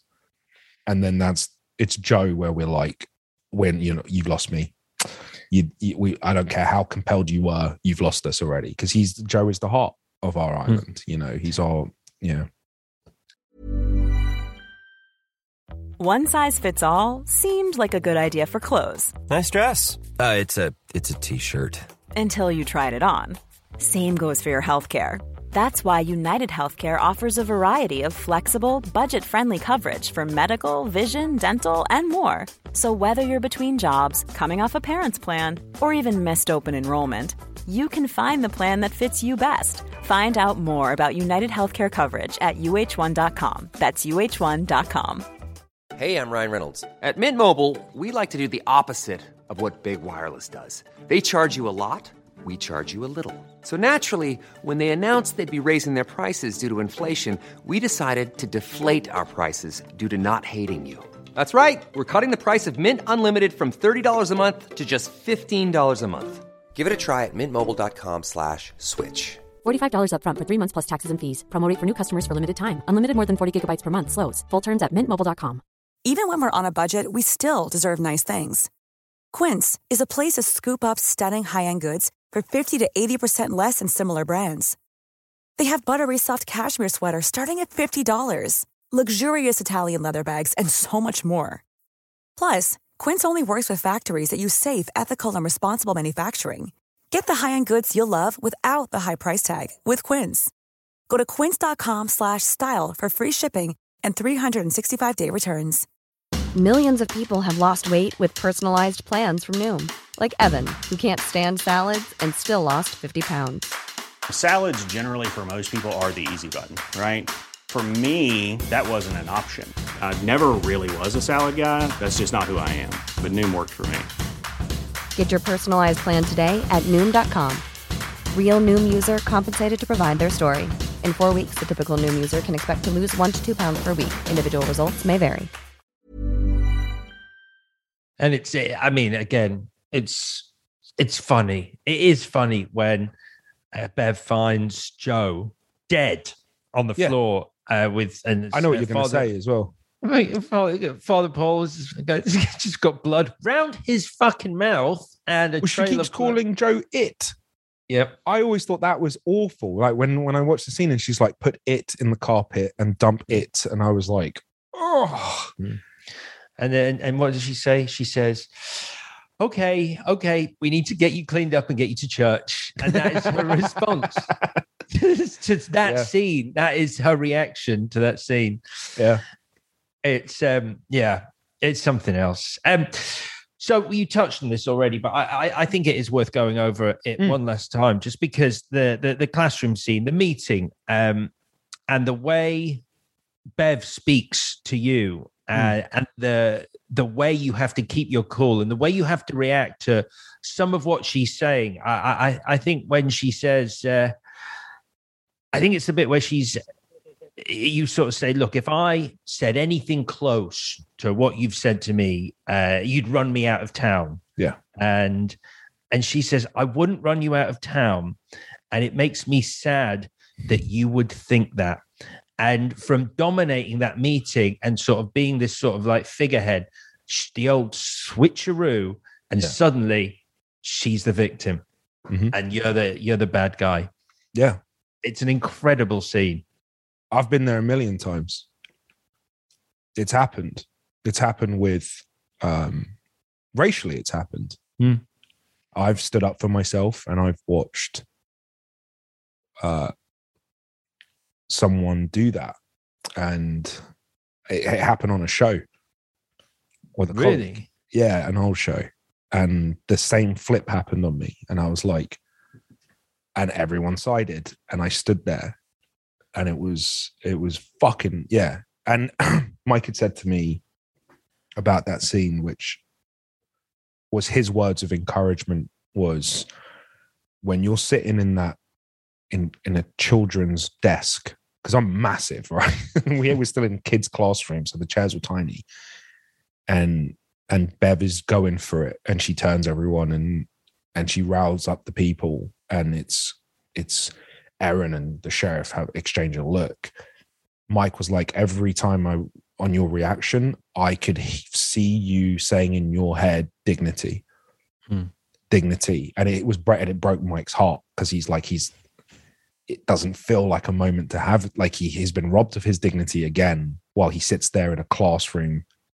Um, and uh, it's funny when I see that scene because I do actually get sad for Hassan, uh, and it's one of the only times where I don't see me and think about and know that that day I had sausages or you know I was fucking around on my phone watching trailers or whatever like it's the one time it breaks for me and I see his face with the with the music and as he just has to eat one Yeah. And it, it breaks my heart because again, it, it does it does trigger me, and uh, I, I've been in that position multiple times, and yeah, it sucks. It sucks.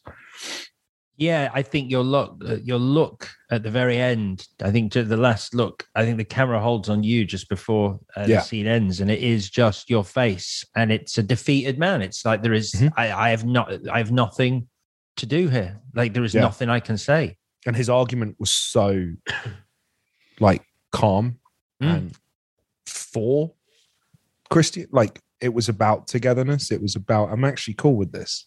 Mm. We're actually close, some more similar than you realize. I'm just saying, hey, I don't know if this should be part of our curriculum. Is all. Mm. And then the way that got twisted, and yeah, it's it's sad. It's sad because, um, but the, again, the main thing was, and this was always in my head with Hassan was, you don't raise your voice, you don't intimidate. It's all from that monologue. I don't intimidate. So every, and that was again, that was one of the type, and I think I mentioned it earlier, and I can kind of sum, summarize what I was trying to achieve on this show. But I never wanted Hassan to look aggressive or the bad guy, um, because of how that can be quickly in, misinterpreted even by audiences. If I really stood up to Bev Keane and took a scene to a ten, I could scare the fuck out of people. I know that. Hmm. So I always made sure that the sheriff, we pull back. Never a 10. Never a 10. Always a three. Always a two. And for an actor, that's frustrating. And it goes back to the first question where we, we where you were talking about um, why I said this wasn't not my favorite character. I meant my favorite experience. I looked and I learned this from an actor. I learned it from Malcolm Goodwin on iZombie, um, who taught me about the marathon, not the sprint, when you make a show. Okay. A lot of actors take it episode by episode and give it their all. And they go, here's my moment, here's my moment, here's my moment. I'm going to give a 10 on all these scenes. And a lot of the time it doesn't work. And what Mac was trying to get me to do was look at your entire arc and go through and go, there's your moment and commit to that. And what it meant was was for six months. So I had this idea. And sorry if this is very long winded, but No, I had this thing where when I looked at the character, I saw a lion. That was when I first read. I was like, he's a lion. I made him a Leo. I put a scar on him because of Leonidas from 300. Uh, There was a lot of lion stuff going on here. But I was like, and this man was a lion in New York and where he was before. He's a strong man. And now when he's on Crockett Island, he's in captivity. He's a circus lion. And the they pay money to look at him and point and go, look at this foreign beast thing. Uh, and they pet him and they whisper about him, and he plays his role too. So he allows everyone to tame him. He does tricks. He he's just behind whatever. Um, so I committed to this idea of the lion in captivity or the lion at the circus performing for the audience until and we shot the scene in December. So I had to wait until the last week of filming was until you touch his cub and that lion snaps and he or he eats his trainer. And that was the church. And it was that moment that I screamed and I took the line from from Leeza Scarborough, where she said, I heard my father scream and make a noise I'd never heard before. And I, I noted that. I was like, I'm going to echo that myself. So when Ali drinks and he doesn't know he's taken communion because Ali was lying, Mm.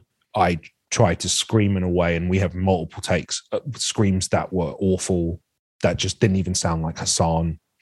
And then, and my action was there's a there was a lot more. I think I had the most kind of movements in that action sequence where I just went fucking wild and was throwing stuntmen into pews and grabbing them by their necks. And and I wanted that was my Hassan lion. That was the I'm gonna turn on this circus Mm. and I'm gonna eat the I'm gonna eat the audience. So to wait six months of playing smiles to Bev Keane to not get into a good act like passionate exchange as an actor with someone and feel like, oh, oh, we got heated. Even in my monologue, to never shout at Sarah Gunning and just to play it measured, just so I could make that moment in the church mean something, uh, wasn't f- rewarding as an actor, but was rewarding once I finished and watched it back and went, that was the right choice. It was the right choice f- for me. Um, I, you know, again, like I said, actors just want, like, we do want to just get there, fight, scream, shout, cry, and feel like we acted, you know, when you go home. And I never felt that on that show until because I was committing to this idea. So that was my analysis of the character. That was what I had in my mind for the character. Well, in terms of that analogy, and, and your cub being Ali, uh, your your son, um, the relationship that you have with him, it's it's it's, uh, it's interesting. You said at the start about how you sort of he sometimes didn't know where he stood with his father, so you you sort of didn't ever give him that kind of like fatherly sort of reassurance off Yeah. camera. Because I, I to watch it is to see quite a beautiful father son Mm. relationship. Whether it's in, I think it's episode one where he's just like kiss your mother, Mhm. and and he kisses the photograph. And I, I think it's episode four when he's talking to his son, and Ali now wants to go to church, and he says, "I'm not going to stop my son finding God."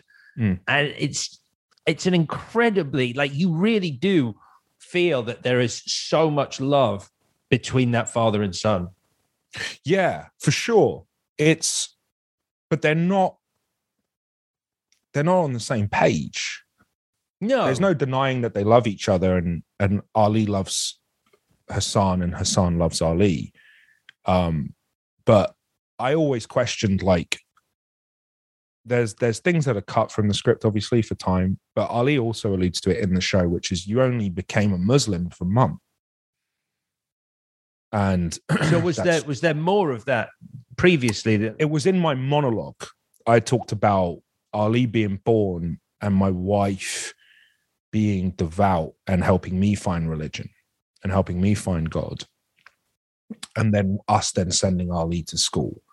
So in my head, it was always I am honoring my wife's um, wishes. We do this I, in the back of my head, not to take it away from Hassan, but I think one of the biggest reasons he he he was also holding on to that was because it was almost like his duty as a widower to maintain this to, to maintain this this this this structure that they had that his wife had, had was absolute uh, was was instrumental in creating and was her wish. He still understand he and again was so important to to to try and convey this and i think mike nailed it um we never wanted Islam to look oppressive. We've all these fucking shows do this thing where it's like, and then the kid starts rebelling against Islam because Islam is so oppressive, and the father wants to beat his ass. And it's like, no, he doesn't. No, he doesn't. He's like, I respect it. I respect you as a man. I respect the choices that you want to make. I think I I I, I don't. I would prefer if you didn't. I think what we have is is the is the one, but you know go out and go out and educate yourself. It's okay. But the reason why it's a little bit more i think here in him the reason why it, it hits him a little different is that i think he sees himself as a bit of a failure to his wife. I think he starts to see ali pull away. Hmm.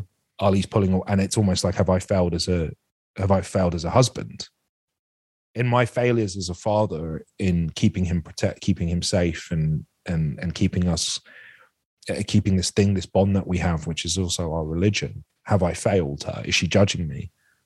Um, and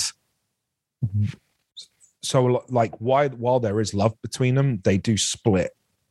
And at some point, I ask myself, like, why is Hassan still praying? You know, is it for him or is it his wife? And I felt that the wife had a lot to do with it him himself too, but I felt like his wife's influence and his love for her also was was a was a motivation. But what's and I think Ali was doing it too for his mother, but also for his father. And that's why he was so easily interested by the miracles and all the glittery lights of these Father Paul miracles. But the beautiful thing is, when we circle back to the end, at that moment on the beach, they're both doing it for the exact same reason. And they're both doing it for each other. Mhm. and there is no question of why they're they're doing their morning prayer.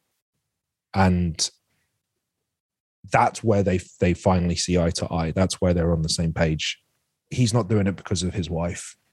He's not doing it because of his dad's pre- like wishes it's because they both want to be there at that moment um, with their beliefs together as as father and son so that's yeah so that's where i think like i said they didn't he didn't really know each they knew each other and they loved each other but they weren't yeah We'll talk about. that. Well, we will. We should talk about that last scene. Uh, we'll we'll come we'll come to it because I thought we'd end with that last scene because obviously yeah it's, sure it's Hassan's last scene. Um, but before then, I mean, a scene that you weren't involved in, uh, but of course you watched it with Mike. In fact, what, what was it like watching with Mike? Does he does he watch you watching it? Do you watch him watching it? Is he as nervous as you were watching it? I don't know. I I didn't feel like Mike was watching me, but we paused. We'd pause a few times and um and talk about what we just saw. And it was usually about other actors. It wasn't about me or my scenes. It was usually like, Jesus, did you just see that from Henry? um this song's incredible. Can I Shazam it? And it's all Neil Diamond and stuff. Like, so we, it wasn't like I, I watched it complete, but but but um I looked at Mike a couple of times because fucking Hamish had made me cry. Um, and Annarah made me cry big time. Uh, Annarah made me cry. Same ep. The first homily that Father Paul does in episode two about Psalms. Hmm. I'm not again. I'm an atheist. Um, I wasn't brought up Catholic. When Hamish took the to, to did his first homily, I was I got like the hair stood up on the back of my neck. The music as it swells as he talks about singing and praising, and I was like, oh, I'd sign up to this. if I heard this when I was younger, I'd have been like, I w- I want to convert. Um, he he he destroyed when he first goes um, body of Christ to Annarah to Leeza and it's just out of reach, but she doesn't see what's about to happen. So she's like, you know, yeah. And she realizes that he won't lower it. The look of vulnerability on her face, the the, the feeling that she might just be being bullied right now, tapped into something for me as a kid and and my my childhood, and I just burst into tears. I've seen that. I've been that kid. Um, when you trust an adult and and they're and they're fucking with you.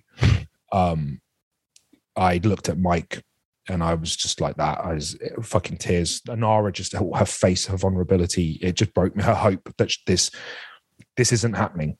This is a good man. Mm. And then she stands, and all of it just was a flood of emotions. And the second, the other time I, I stopped because I was crying was um Hamish talking to Mildred, where he was like, I did this for you because I didn't want to lose you.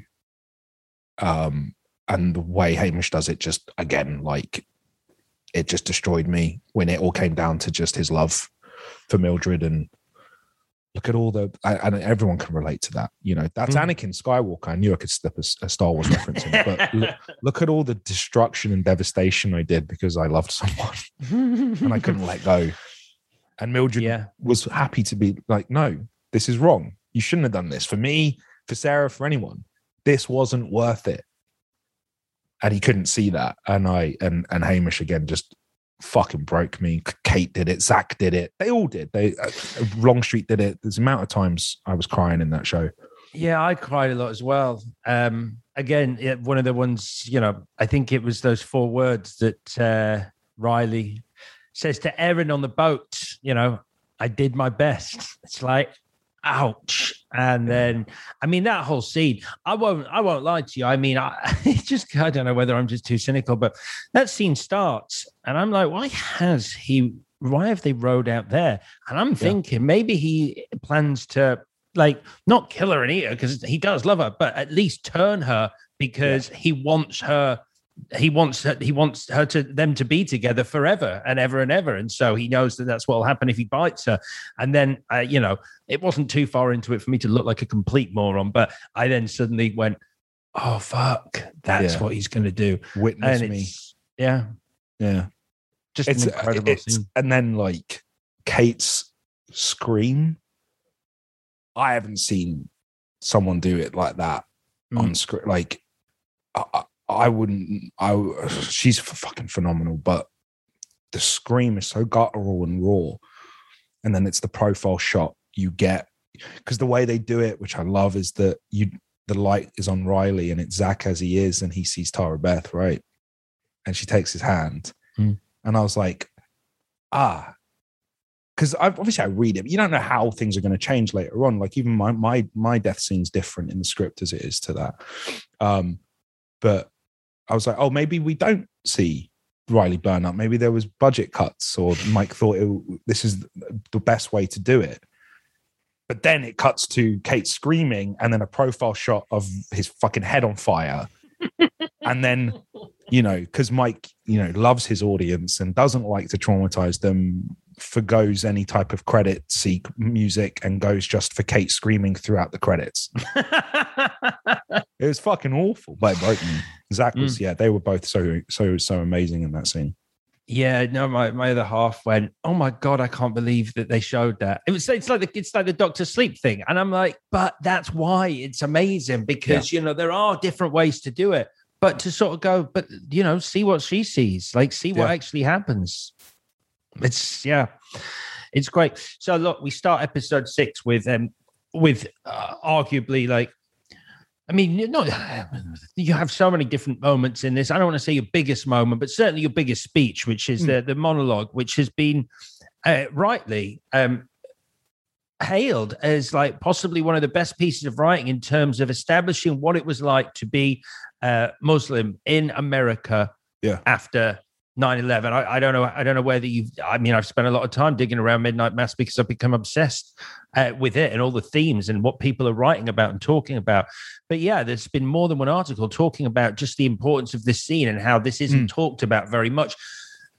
I guess that comes with responsibility for you. How did you approach that scene? How did you get your head around that? How did you want to i guess understand what you were talking about. And this idea i mean i don't know i, I mean I, I don't know whether it's fiction or whether it's partly true this this idea of muslim officers being promoted and then people panicking. I think it's you use two swears in that whole speech. You say they fucking panicked and later on they I, they still think Osama i'm a bin fucking Laden. fucking la- yeah. Yeah. So that scene was Mike's forwarded, forwarded me an article. Um, I and I don't know. It's it was on my old phone, but it's taken from a real article. It's taken from real Muslim police officers. This is what happened during uh, post 9-11. So that's what Mike wrote. Mike wrote the story. This is what was going down. Um, so what he's saying is based in in truth. Um, for me, so obviously I had that, and I uh, spent a lot of time on YouTube, which has been one of the biggest, the best acting tool since Stanislavski. Uh, I was able to like find interviews and other um, pieces about Muslim police officers. Um, the thing is, as well, I- this I, this was all going down during, um, you know, after George Floyd was murdered by the police. So my opinion of the police at that point was at its lowest, and I was like, I don't know, like mm, Hassan's a good guy because he's a good guy. He's not a good guy because of the badge. I'm not making cop pornography. I don't want to make cop pornography um, right now, anyway. But um, so it was yeah so that so i knew that that story was was grounded in truth where what i had tapped into what was important to me was was i was i was 14 or 15 when the world trade centers were attacked. And much like what hassan says everything changed. And it changed for me a british born indian. Mm. um every time even now i'm randomly searched more randomly than my co-stars when we fly. Um, I remember when I was at the National Theatre and I was playing uh, a Mujahideen, and uh, so I had grown out my hair and had a beard, and I remember going to a party, and the first thing someone said to me was was like, "Oh look, fucking shoe bombers arrived." These are very common, common, common, common stuff, and and and and again, there was no separation between Muhammad, the two Muhammads, and myself as a three, as a, as a group, as a trio. We experienced it all together. Every racial slur we were once spat on in Norfolk by a moving car. This is all post 9 11. So those words, while I'm not Muslim myself, the the the the the ignorance and the hate towards brown people. I mean, the Sikh. I mean, famously, like almost immediately after the towers went down, uh, an American Sikh wearing a turban was murdered. I mean, this is the this is how broad Mm. Islamophobia is. Um, so there was that. That that that meant you know that that was obviously that could that was one of the few monologues in my life that I've delivered that came from a personal place. Um, but uh, that day was tough because uh, I didn't have a dialect coach on set. Uh, I'm not sure why. I think it was COVID related, but we weren't. We couldn't have a dialect coach. So the first time I'm ever doing an American accent and no one's there for me was Oh, wow. tough. Yeah, I could have. I had Zoom calls with the dialect coach. His name was Jerome Butler, uh, but we would only have those a few days before filming, and and then that's it. You get to go, and Mike would be there. Mike's great. He'd pick up on fuck ups. Um, but I had, and I knew we were doing it in a wanna. It would, it was later cut between myself and Annabeth's reactions and stuff, but it was a wanna. It was the day that Bly Manor came out. Uh, so I was staying off the internet. And it was also a day that Mike wasn't able to be on set due to having a cold. He had a cold. That was Mhm. all it was. But because of COVID guidelines, he wasn't allowed to be on set. So I was directed from a van on a walkie talkie. Oh my So there god! was, again, when I talk to you about anxiety and stress, that so they would like, have a, yeah, there was a walkie talkie on the desk, and Mike would be like, that's great, role. Um, on this line, maybe you want to put this, and that's how we did it. Uh, so the biggest. I I mean I might be wrong, Yeah. but certainly one of the yeah, biggest important. moments of your career on screen, and your director's not there, and you don't have a dialect coach doing an American accent for the first time. Yeah. Huh. Yeah. Wow. But Mike's Mike's uh, you know he he had my I still always felt like he had my back and I downplayed how scared I was because you know because of the the COVID guidelines like Mike was obviously gutted he's like I can't be there with him like I want like what do I, I have to be in a van this is his big moment you know Mm. and I didn't show any fear because I didn't want him to feel like eh, bad. I didn't want Mike to feel bad. I didn't want Mike to be like, well, for fuck's like. So I was like, I got it. I'm cool, Mm. bruv. This is fine. Mhm. Inside.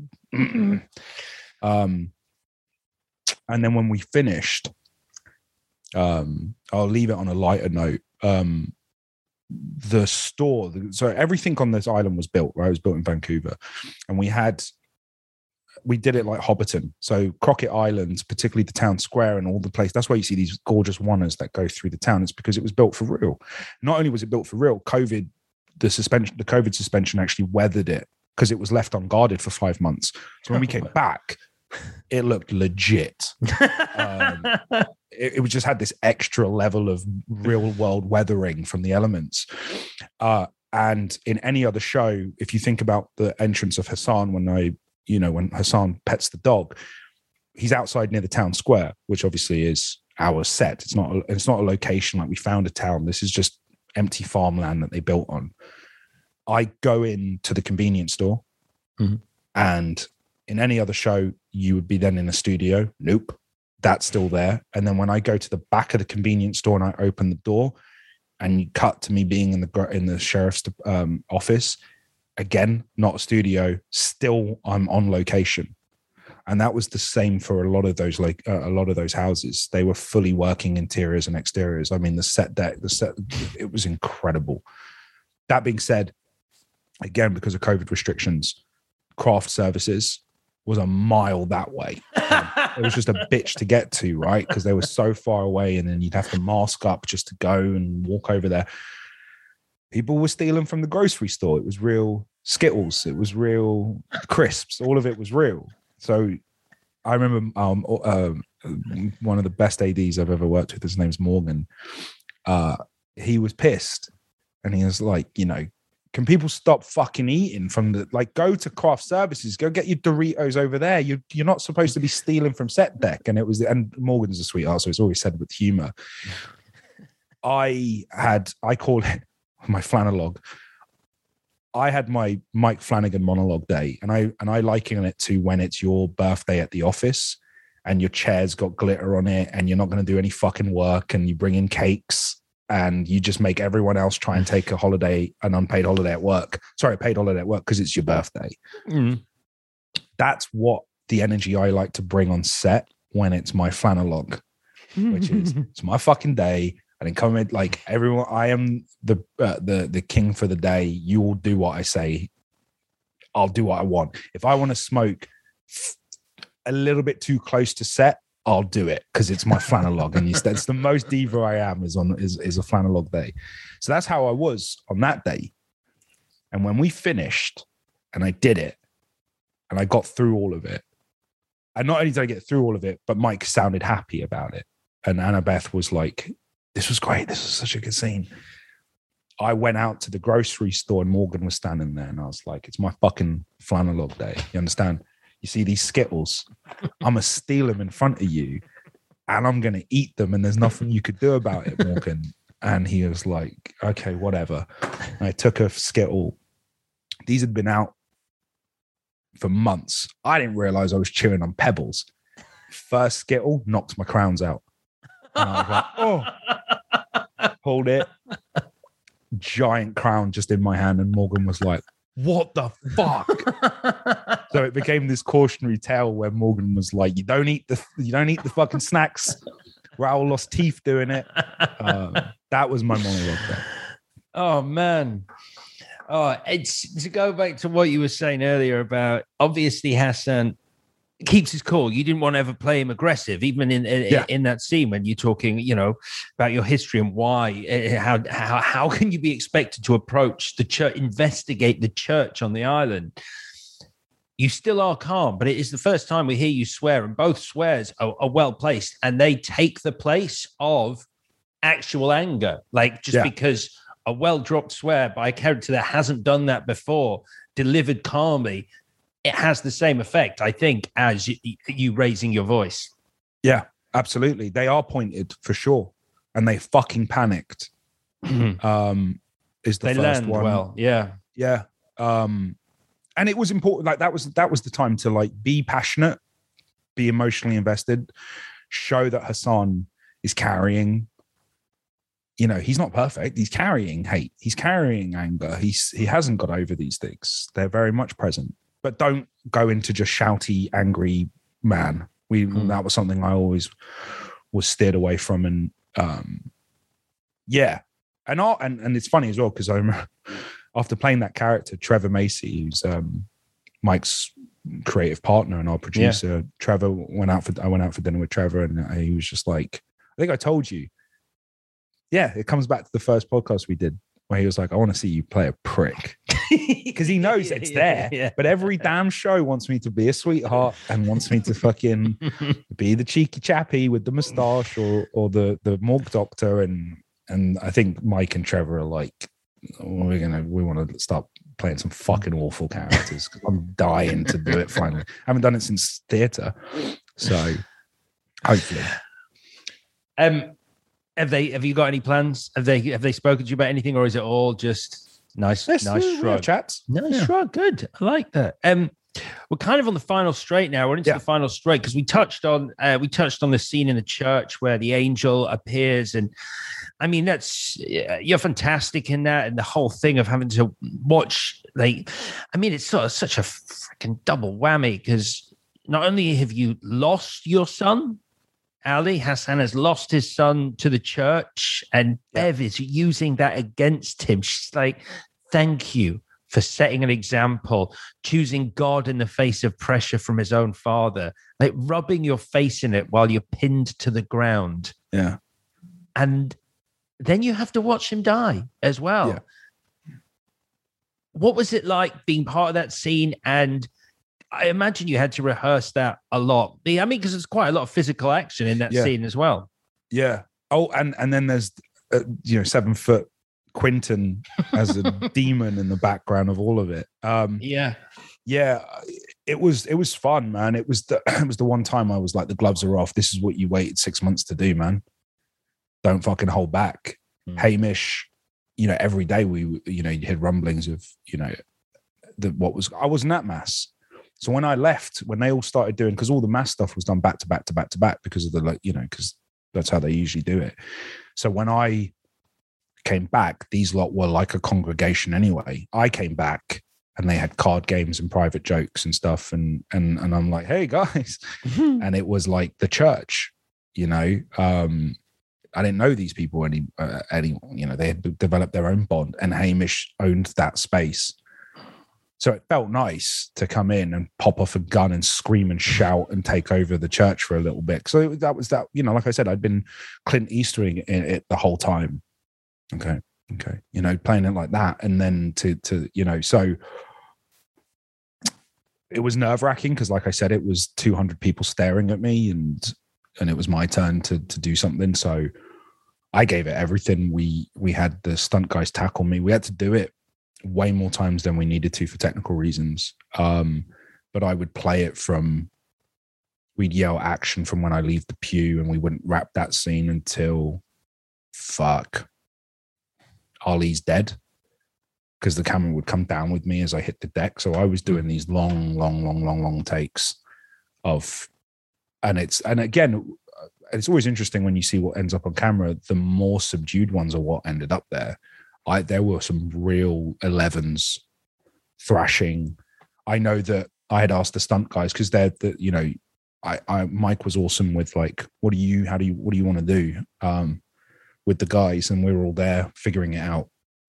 So we got the tackle down and they wrestled me down and and I asked the stunt guy I was like can he pull my hair just to motivate to keep my head up. Mm. So the stunt guy would just make a fist and then just place it there uh, or at least just gently have it, but I'd control it, right? And I remember Hamish reacting to it. Maybe I was trying to show off because I was insecure, but I would every time full blown smash my head into the wood on the floor and make it look like the stunt he had had whacked my face with this, and it never played. So when I get down to stun me, I would just then, with everything I had pinned down, I would just go and smash my face onto the thing, and you'd hear this thump. And I remember Hamish was like, "Oh, sake!"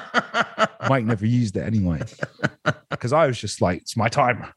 Like these motherfuckers been out acting me for six months.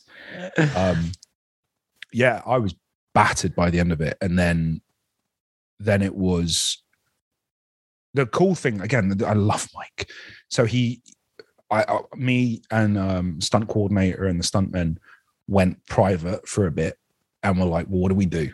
I'm pinned. Where do we go from here?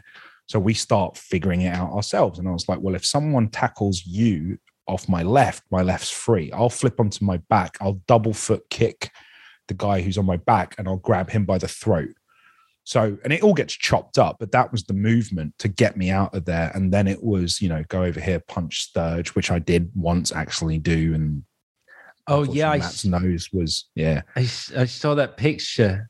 Yeah, well, I mean, we were doing it a hundred times, and all it takes is for one of us. I don't even know how it happens. You just got to be a millimeter off. Either he lands here or I land there, and it happens. And that each sequence would start. Trucco would always start that sequence off with him grabbing this um, stunt uh, person, throwing her into a pew, and then eating her. Mm. That's would be our like, you know, we're off to the races, and then we would everyone would have their action, which had been choreographed, and we would do it all at the same time. And it wouldn't stop.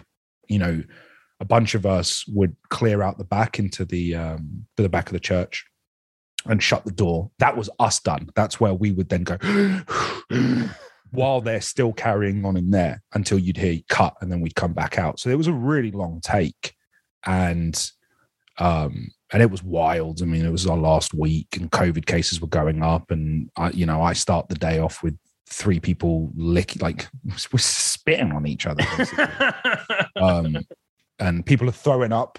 I mean, this is like you know, it's December 2020. Um, anyway, and like every before every scene, I would put in my headphones, which was um, this is geeky. Nurse and protect is the name of the song, and it's mm-hmm. from The Mandalorian season one, and it's it's the sequence when uh, Pedro would come out into the open, shoot a couple of dudes, deflect, and start beating death troopers down. So I'd have that blasting in my head in, on my AirPod before we do the take because I was just like, "You're a fucking hero! You're a fucking hero! this is your moment." And then yeah, we would do that sequence. One time, I felt contact, something, but we carried on. Matt falls back into the pews and I've still got a half a scene to go. So I grab the other stunt dude and I throw him and I throw a few others. And then I grab Igby, who plays Warren, and I drag him through the doors. I shut the door. And the first thing I said to Kate, I think, was, I think I hit Matt. And you wait for minutes and then they yell, cut. I run out straight to Matt and he's just got blood down. And I was like, I was fucking mortified. I don't know how it happened. I think it was a follow through. I think this part the punch. Uh-huh. I think he got the worst bit, which was the follow through. I was in. I was felt sick. He was dope. He's just like, yeah, yeah. And then they were tending to him. I didn't know what to do. I kept apologizing, and Matt was just dope. And I went and bought. I had Uber Eats or whatever deliver Guinness, and I put it with a little apology note in his trailer. So when he got to his trailer, there was cold Guinnesses in there, and apparently him and Trucco cracked one at the end of the day. But yeah, I, it was it was wild. It was one of my favorite days on the set. And then I also twisted my knee um, quite badly. Doing what? I just got up weird. I don't know if my foot was pinned back by someone lying on the floor or if my costume, my boot gave way, but there was one take towards the end as Kate helps me up. Uh, I just had this shooting pain in my kneecap. And I was like, I thought I'd done some terrible ligament damage. I hit the deck quietly and it takes a second for everyone to notice that Rahul's not on his mark. And Kate's like going, stop, stop, stop, stop. And then everyone clears out. I wait. I'm not saying anything, and it's just this blinding pain in my knee. Mike comes over and everyone comes over and they call medical and they're looking at it and it swells up a bit. And we ice it. We I think they were thinking of just calling it a day with me, maybe using Mm. a stunt guy. But I didn't want it. And it started to be okay. It started to numb up so we carried on um and i think mike was like you don't need to get up anymore we got that bit but what happened was the, everyone wrapped after the church that's how we finished midnight mass was the church except me the one day that kept getting shifted in the schedule was interior hassan's house so that's every damn scene from seven eps that takes place between ali and i Mm. was left until the final day. So we all wrapped. We said our goodbyes on the weekend. Everyone was, you know, emotional. But I and and little Rahul still needed to come back with Mike and do our day, and it was just me and him. And my knee was busted. And obviously, on the day, adrenaline, it was fine. After the next day, I couldn't walk on it. And I had three different versions of my prayers to do on my kneecaps. And Of course. as I would, and so I saw tweets. I just want to put this out. I want to clip this part so I can put it on Twitter. Mm. Some people were like, "Why does why does the, the prayers look inaccurate because Rahul looks so stiff?" And so I'm like, "Hey, so let me just tell you something. Every time I had to be on my knees and drop, it, it was like it was like someone was twisting a dagger into my kneecap, and they had put foam underneath my prayer mat just to cushion it slightly. And anytime we fucked up, anytime you know it was slightly off or we need to reset for whatever reason i was just on it in agony and then I, a lot of the scenes i'd have to get up and carry on acting and doing whatever so all of those hassan scenes i'm bandaged up on my knee i think i'm even standing funny in one of the scenes um like I, I- when we would do our prayers as, as i'd go down and my you know my head would touch the carpet there was always like a and back up. It was it was it was a stressful day. Um, and the second thing I'll say about that is is everyone's like, ah, your fucking accent when you said Christian. I want it on record. I know how to say it. It's Christian. However, Mike, because he's a genius, you know when other people say other names for religions, like they say Muslim and Islam, they do it all wrong, right? Mhm. He wanted a parallel note. I say Christian. He wanted it to sound foreign in my mouth, different from them, just like how Muslim sounds foreign in their mouths, different from me. So I'm getting a lot of shit for it. Wow. And I'd never throw my boss under the but I'm actually throwing Mike under the bus because I'm saying that's how hyper specific and the, the details he likes to leave in there. That's great. So your final prayer, though, which we should talk about. Oh yeah. Uh, uh, that's uh, I, this is the final time I cried. This whole climax to Midnight Mass is just one of the most unbelievable. With the. Titanic It's- music. Uh, oh, Because it's Yeah. the last song yeah, that the it's the same, violinist it's the same song. Yeah, nearer, uh, nearer to thee, my God. Is that it? Nearer to Yeah. me, thy God. Yeah. Yeah. I've been listening to the Um, soundtrack for the last week. It's on there. It's yeah. so. I mean, it's it's beautiful because obviously you you like you said earlier, you and Ali are, are reunited. You're together there. You're praying together. Um, you've been shot by Bev. It's a stomach wound. You're clearly going to die.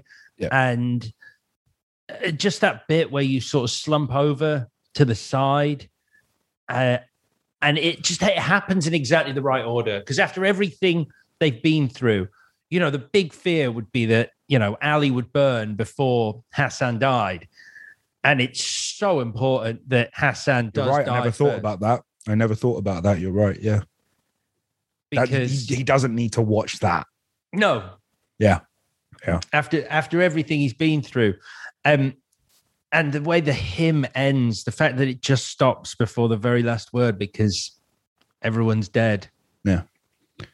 Yeah, Hell of an it was- ending. It was it was written um expressly like that. I remember at the table read, uh, Mike read the stage direction, and then on his phone, because we did all seven episodes back to back in the table. It's the longest table read I've ever been in. Um, wow. yeah, it was a long day. And this was two days before COVID. 17 of us had just flown in. And we are like, it's fine. Um, and everyone was fine. But uh, yeah, we did all seven eps back to back. And then Mike had put the song on on his phone and was like, close up this, close up that, the town, this. I mean, beat for beat for beat for beat. It was it was there. So Mike always had that ending. The only thing that was different was in two changes from my side. I think this came from I want to give credit where credit's due. I think this came from a conversation between Mike and Bo, or Bo, or me, all three of us. Let's just say the team, Team Hassan, which is Mike, Bo, and myself, and other Mohammed. Um, the prayer, when you do the prayer, uh, the elder who leads prayer stands on the left, and the younguns will stay on the right. And I think it was either again, I don't want to. Uh, who gives a fuck who suggested it? Doesn't matter. Point being, at the final beat, we switch their positions. So Ali leads, which you don't see in the show because it's Hassan always leads it. But at this point, Ali leads the prayer. It's his moment to take over and, and be the leader of, of the house. Um, so that was the first thing, which I loved the symbolism there. So hopefully people noticed that. Uh, the second thing was Mike had expressly written that they both uh, kneel for prayer, and they bow down, and then they rise and they go down, and then only Ali rises, Right. and that's it. So that's how I thought it was always going to be. Was I don't need to worry about how I slump or anything because you don't That's- see Hassan slump. You just see Ali come back up, which is uh, quite poetic. I don't know. It's kind of I, I thought that was going. I thought it was going to end like that. I, I anticipated that, um, but then I thought maybe it looks quite strange. Like I I wondered if you needed the slump because I, I don't know. Dignified isn't the right word, but just to see someone sort of like I wouldn't be sure if Hassan was dead, and it's quite an odd place to leave him Sure. positionally. Maybe that's I, I I- actually never got to ask Mike that. It just slipped my mind. Why did you choose? Because what had happened was, it's all real weird stuff. But like, as an actor, I'm trying to. I got to make sense. I don't want anything to look stupid, right? And especially death. Uh, if like watch Dark Knight Rises, for instance, there are some death, um, final deaths that look weird. Like it's that, that you're, it's always in the back of your mind. You want to make sure it has the right meaning and, and moment. So we shot in two locations. We shot on the beach, on a real beach in Vancouver. Rahul and I, uh, quite early. I think I did this quite early into our um, filming. So we do it with real. The real sunrise was done. So we did it for real. Um, and you know, we're doing our prayer.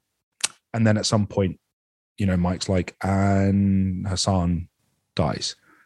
And I, I tried to find the most dignified way of collapsing, knowing it wasn't going to get used, but just to make it one concise. And it's harder than it sounds, but so anyway, so I do the slump Hmm. and hold it, knowing I'm not in frame, I'm not going to be used. And then I, when we were then shooting our close ups, we did that on a stage and um, on blue screen or green screen or whatever. Uh, and I just mimicked the same action from this from what we did. And then when it, when it arrived, the whole thing Mike had written, where it was like, and then Ali rises and Hassan doesn't, and it was just my slump. I was like, oh. So I'm I'm wondering if it was that Mike preferred that. He thought that was more of a gut punch for the audience to actually. Maybe he experimented. I'd have to find out if he experimented with. Well, that I think they probably should see Hassan fall. Maybe that's the sadder, sadder beat, or maybe it was. I don't get that Hassan died. If we don't, I have no Hmm. idea. But but it was not. I never intended for that to be seen. Hmm. Um, but it was what Mike ended up choosing. So um, yeah, It's, I mean, that's it's your death that I think I possibly, uh, no offense, after the dog cried out the most because he's a good guy, Hassan. Like uh, of everyone on the island, he's the one who has done nothing wrong, and you know he is in many ways the uh, eyes and ears of the audience. He is our way into Crockett Island because we get him more. We're sort of you. He's our vessel to sort of witness this. Yeah. Uh, crazy religious revival that is happening there slash vampirism well, I remember Kate saying to me, pulling me aside when I was having a low moment about something, which I often do. And Kate took me aside and she was like, Have you spoken to Mike about this show? Like about you and I? And I was like, What, what are you talking about? She's like, This show starts with you thinking that Riley is the hero, the lead, right? Mm. But we get he dies. And then the audience, they go, No, Father Paul is and then you turn out he's not. And so what you're left with is Erin and the sheriff, who together, along with Annabeth, the teacher, the doctor, and the sheriff, single handedly stop all this from happening and they save the world because they stop this from a right. She's Erin is stops the Erin stops the uh, angel from flying. Um and Sarah figures out the the blood stuff, but and and Hassan basically lights the everything on fire and his son is the one who throws the final match. Mm. So they you know he was like it ends with the muslim brown man and the woman rest like being the saviors of our story. There's no it wasn't this male white saviors thing. She goes i know it's buried but it's intentional. And i was like and that's when it clicked for me. And i was like oh yeah that's that is it. Sometimes it's not about word count and I've got to remember this as an actor. Sometimes it's not about scene counting and word counting. It's about impact, and it's about what you you contribute to the to the story. And while Hassan's the vessel, it's also nice to know that his actions uh, and his sacrifice is what saves the world from this becoming the global thing we see in other types of shows where zombieism takes. You know what I mean? So Mm. um, yeah, and looking badass in double denim at the same time. So, I mean, Clint Eastwood, Joel from The Last of Us. I mean, uh, any other inspirations? Where did the double denim thing come from?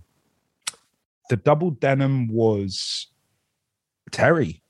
I said I wanted uh cowboy silhouette because I wanted to make sure because my favorite thing about the character, which was that Mike had taken, and I've quoted this every time you do press, you get one thing that you quote again and again and again just to get through it. So everyone winds up with the same quote, but it's true. Uh, One of the, my favorite things about it was Mike took the American hero, the John Wayne, the Clint Eastwood, and smashed it with post 9-11 the american villain the brown bearded man so because those two types of characters were smashed together and embodied in this one vessel i felt that it was important for me to make sure that both sides were taken care of so obviously i didn't need to take care of the brown bearded man too much that that was there but i wanted to make sure that you guys still felt the silhouette of something you'd seen before so and also I fucking love Sergio Leone. So it's a I always make things fun for me Do you know what I mean? So I was playing a lot of Red Dead Redemption because Yep. that's such a chore. And I was listening to, you know, Ennio soundtracks and I was, you know, just like eating away at Deadwood and Timothy Olyphant and and all the stuff because it was it was beneficial to me. But I was like, what's the through line, man? What's what are all these dudes doing Mm. that that is common amongst them? What's the posture? What's the what's the vibe? How does it work? And tried to find the Hassan's version of that, you know, so every pose, hands on the hips on his gun holster, which is empty, all of it was intentional so that you'd go, oh, he's the sheriff, but he looks, he's brown. That's weird. Um, and to the point where, uh, funny note was I asked for cowboy boots. So firstly, we had so when when Terry presented me with the options of this is he the Rahul for some reason wants to make him a fucking cowboy. and I even sent a, a, a- voice note to Mike of my final monologue from episode six with a southern accent, and Mike was like, "How about we don't?" And I was like, "Okay, go," because and it just basically sounded like Arthur Morgan, like "There's a good boy," like it was just so thick, and he was like, "No, no, no, no, no, no, no." So I'm glad Mike's there because he doesn't let he doesn't let you have all your own way. He still he still got your back. So there were hats, and we put on the hat, and I looked like a fucking dickhead. And I was like, "Nope, no hat." Like so, we threw that away. And then he Terry was like, "Uh, "Try these these Sherpas on. Try these denim jackets." And it just the first the, the blue one hit, and I was like, "Oh yeah." And then with the gold, the, or the you know the tin badge or whatever. Um, and then it just naturally was like, "You look good in blue," and we liked the blue sheriff shirt because there were multiple versions of that. And then it led to well, we might as well just go the whole way. Let's try it with some jeans. And then we stood there and we're like, that's cool. Yeah. That's It the is cool. cosplay. It is Yeah. almost triple denim though. Like with the blue It is triple the- denim. Yeah. Yeah, it is, right. Yeah. Yeah. Yeah. So I'm also, because I'm a little fanboy and I'm a nerd and whatever, I do think about cosplay. I do think, because I, the dude, I nearly cried when I first saw the first Ravi from iZombie, especially for brown dudes, man. Like we always have to race bend characters. If I want to Mm. be Gosling from Drive, I can do it, but everyone's going to be like, oh, that's an interesting, inaccurate take because of your skin tone. Um, so one of the things I do fucking do, and I don't care. Like I know it should be about the work, and I I know you know I am a serious actor, but I still think about Halloween and and and that. So when I help with character creation, I take that in mind. That's why Owen was very specific. So Mhm. And you and and as sure as hell came Halloween last year, Owens moustache, aprons, the works, curtains, and I was like, nailed it. We did it again. This is I'm liking this, and I've already got tweets from people about going to Sheriff Hassan to That's uh, amazing. to Halloween, and I'm like, fuck yeah, because I was that person. I was that person who, you know, did the crow, Mm. and they don't represent me. I love these characters, and I still feel I still feel a closeness for them. But it, it's dope when you can be the most accurate version of that character because of your skin tone or whatever. And so what I had was sneakily, which I don't think Mike was aware of. I asked Terry for cowboy boots, and he was like, "Seriously?" And I was like, "I want cowboy boots." So he got me cowboy boots, but we made sure that the ends weren't pointy. So he Hmm. managed to find a cowboy boot that kind of looks like a regular boot, but it ain't. If you lift up the jean, it's all embroidered and shit. It's ridiculous, right? And I would every now and again, like with Hamish or or um, Henry or whatever, I'd flash a little bit of cowboy boot after a serious scene, and they would it would make them laugh that it's so ridiculous this guy's doing this.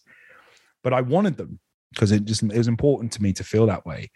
And the original note was, and I think it hadn't dawned on Mike. It only dawned on Mike I was wearing cowboy boots till really late on, which was the scene calls for Sheriff Hassan to to pull out a pistol from his boot or from his leg, and then he fires it in the church. And on that morning, in front of everyone, I was like, Mike, you might want to change that. And he was like, Why? I was like, There's no way you want to see these rolled up to pull out a thing. I was like, Show me. And I pull up the jean and he sees the fucking stupidest cowboy boot and he just starts pissing himself. And he's like, What about waistband? And I was like, Yeah, I'll pull it from the waistband. So we rolled it back. So that's why that's the only reason I do it from here is because of the cowboy boot. We didn't want anyone to see. It was just for me. And then I got a text from Mike a couple of weeks ago. He located the cowboy boots in storage. uh, he found both my pairs uh, and he was like, Do you want one? I'm keeping one. So we both have a pair. I've got to get it off him, but we both have a pair of the, the cowboy boots. oh, that's nice. I want to see those boots. Yeah, I'll All put a picture of them because I want people yeah, to know. yeah. You, I, I don't want it to be ridiculous though, but it is ridiculous. when you see a picture and you know that, you know, when I'm crying for my son or I die on that beach, like he's got these like line line dancing type boots on. But yeah. So listen, I mean, it's been a pleasure. I guess the I guess the best I guess the best way to, to end this is just to sort of I get an idea of just how important it has been for you being part of Midnight Mass. Uh I don't know yet. It's so early, right? It's still like 10 days. But the experience we you know, this show was important for a lot of reasons. Personally, it was Mike's baby. This is Mike's Mm. passion project. Mike is about six of those characters, particularly Riley. You know, there's a wonderful essay that he wrote for Bloody Disgusting, which, if you read it, you'll really understand what this show means to him and what it represents. So, because because Boss Man cares that much, we care that much. So, Mm. there's a lot of blood, sweat, and tears that went into making this. Um, people made a lot of sacrifices. Zach missed the birth of his child to be on that beach for that wanna. He had to run off between takes on FaceTime with his wife, who was in the emergency room. Wow. And when Zach did that, you don't complain about not, you know, being being at work because it's Liverpool in the Champions League. so thanks for that, Zach. He top trumped everyone. I missed the birth of my child, so shut up. Um, there were a lot of sacrifices. Like I said, it was COVID. There were people there who, you know, we had immune compromised actors. We had immune compromised, like everyone took a, a risk to make this, but we did it because we love the material. We love Mike. Um, it was important for me because, like I said, you know, Gosling said he did Drive because he wanted to, it was his version of a superhero because he Mhm. didn't think he was going to do a Marvel or a DC. But this is my superhero with the scorpion on the back and the toothpick. This is my superhero. I don't know if I want. I'm going to do be about that world, but it's the double denim, triple denim art scar on the eyebrow sheriff. Um, but yeah, I mean, how important is it? I, I, I've used this. I've sent this text to Mike, and I've sent this to Bo, and a few others, and it's just we really did something. I don't know what that means. I haven't fully. Again, I don't understand that fully, but that's all I can articulate is, hey, we really made something. We really did something. We did a thing. Um, we made art. We did something. We got It's people a- talking. Yeah. That's it. Yeah. I don't know. It's an incredible show. Uh, you Thank know, you. it re- it really is. Uh, just yeah, it's a show that you think about, and like you said, like you did with Mike, you stopped it and you and you talked about it, and you guys made it. I mean, I've you know, people are talking about it. I've had conversations about it. It sits with you. It gets under your skin. It makes you think. There's such important themes being discussed in this show. It, it's fantastic. And again, for you personally, you've created another character here. You've done something very different to anything I've seen you do before on screen. And as you said at the start, obviously it takes time for, you know, the wheels behind the scenes to turn and, and what that might mean for you personally. But I guess it is always worth asking the question of if it's given you an idea of what you'd like to do. So in the future, if people start going, "We- you know what you did in Midnight Mass, we we want that we want hmm. that hero. We want you to play that heroic character again. Is that something you'd like to do, or is it always I want to try something new? Um, I want to try something new. Uh, but I I learned a lot about trust and pushing myself. And I, like I said, the experience of making this show. And thank you, by the way, it was very kind of you to say. But but the experience of making this was drowning. That's the only thing I can compare it to. I constantly felt like my my my nose was just above water that's how I felt for six months, and then that's how I felt for the rest of the the the, the, the downtime. but one thing I do know, as much as art is subjective, I'm a far better fucking actor now than I was when I started that project. And what I have taken away is is I'd like to feel like that more often. So I don't know what it is I play, but if I'm not drowning, that means I'm not pushing myself. if I feel comfortable, that means I'm I'm I'm um, staying in my comfort zones and I'm not I'm not trying hard enough. Um, I've worked on some things since I wasn't drowning. Um, Mm. I'm hoping to work on something soon, and I'm planning on throwing myself into that pool. And it could just mean being deeper with the work, being less broad, or taking risks. So I was scared, but like I said, I do feel better on the other side. I feel like, funnily enough, my American accent's even better now than it was when I started, even though there are mistakes and for me anyway, and things I'd like to, I wish I could go back and fix, but it was what it was. Um, all in all, it was a, I, I grew, I grew as an actor and I grew as a, as a, as a person. So that's what I'm looking for. So if, you know, what I want from casting directors or my team is, I want to be told you're not right for it. And then, like, give me James Bond then. Because I tell you now, after going through Midnight Mass, I'll fucking rip that role apart. I'll I'll drown under the weight of the expectation of being the first brown person to play that character. Um, I'm 35. What was it? Daniel Craig was 38 when he did Casino Royale. Um, I like I like feeling that way. I like being doubted, and I like being told I can't do something. So that's what I want. Whatever, you know what I mean? Mm, But yeah, no, I'm just- I, I will. I will go for it. I like it now. I'm addicted to it. I'm addicted to being miserable and crying myself to sleep, and and I'm like, that's art. That's how it should feel. um, yeah. All right, final question. Okay. Uh, to end the Midnight Mass spoiler special, what is your take on the ending? What happens to the angel? You know, Oh, he never made it. Okay. burnt up. Erin gets her moment. If he doesn't, then what she die for? Erin clips that angel's wings. It never makes it. It burns up.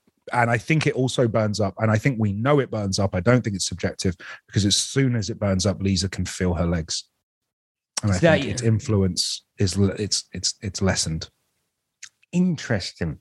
Because, you know, I mean, obviously you're aware of the big debate about whether it escapes or not, because I think there was an argument that the, the angel represents fanaticism. And fanaticism, obviously, you know, if it gets wiped out somewhere, it will inevitably spring up against again somewhere else. And so the angel does escape. And actually, Leeza feeling her legs again is because, as um, as Sarah, the doctor, points out, you know, once you're not drinking any more blood, Yeah. you clear your system cleanses itself, and so actually the vampire's blood has worked its way through, and so that's why she feels her legs. Yeah, but I think that the, the fact that it happens almost immediately as the sun rises, I think there is a bond of drinking someone's blood and having that blood through you. And I, I, I think it's, I know it's dead. I always do that to people when they speculate, and I go, "Yeah, but I know though, because I know I, I, fu- I fucking know because I was in it." But, but I thought fanaticism. I didn't think the angel represented fanaticism. Crockett Island represented fanaticism. Bev, Uh-huh. Father Paul, the spread it, the, the, the, they took something which clearly wasn't representing Christianity or anything remotely angelic and bent it to their will. The angel just represents a trend. It's the coronavirus, it's a political ideal, it's abortion, it's crime, it's whatever. It's a vessel for whatever our hot topic is. And the hot topic on Crockett Island is is seven foot skinny naked dude drinks blood. What is it?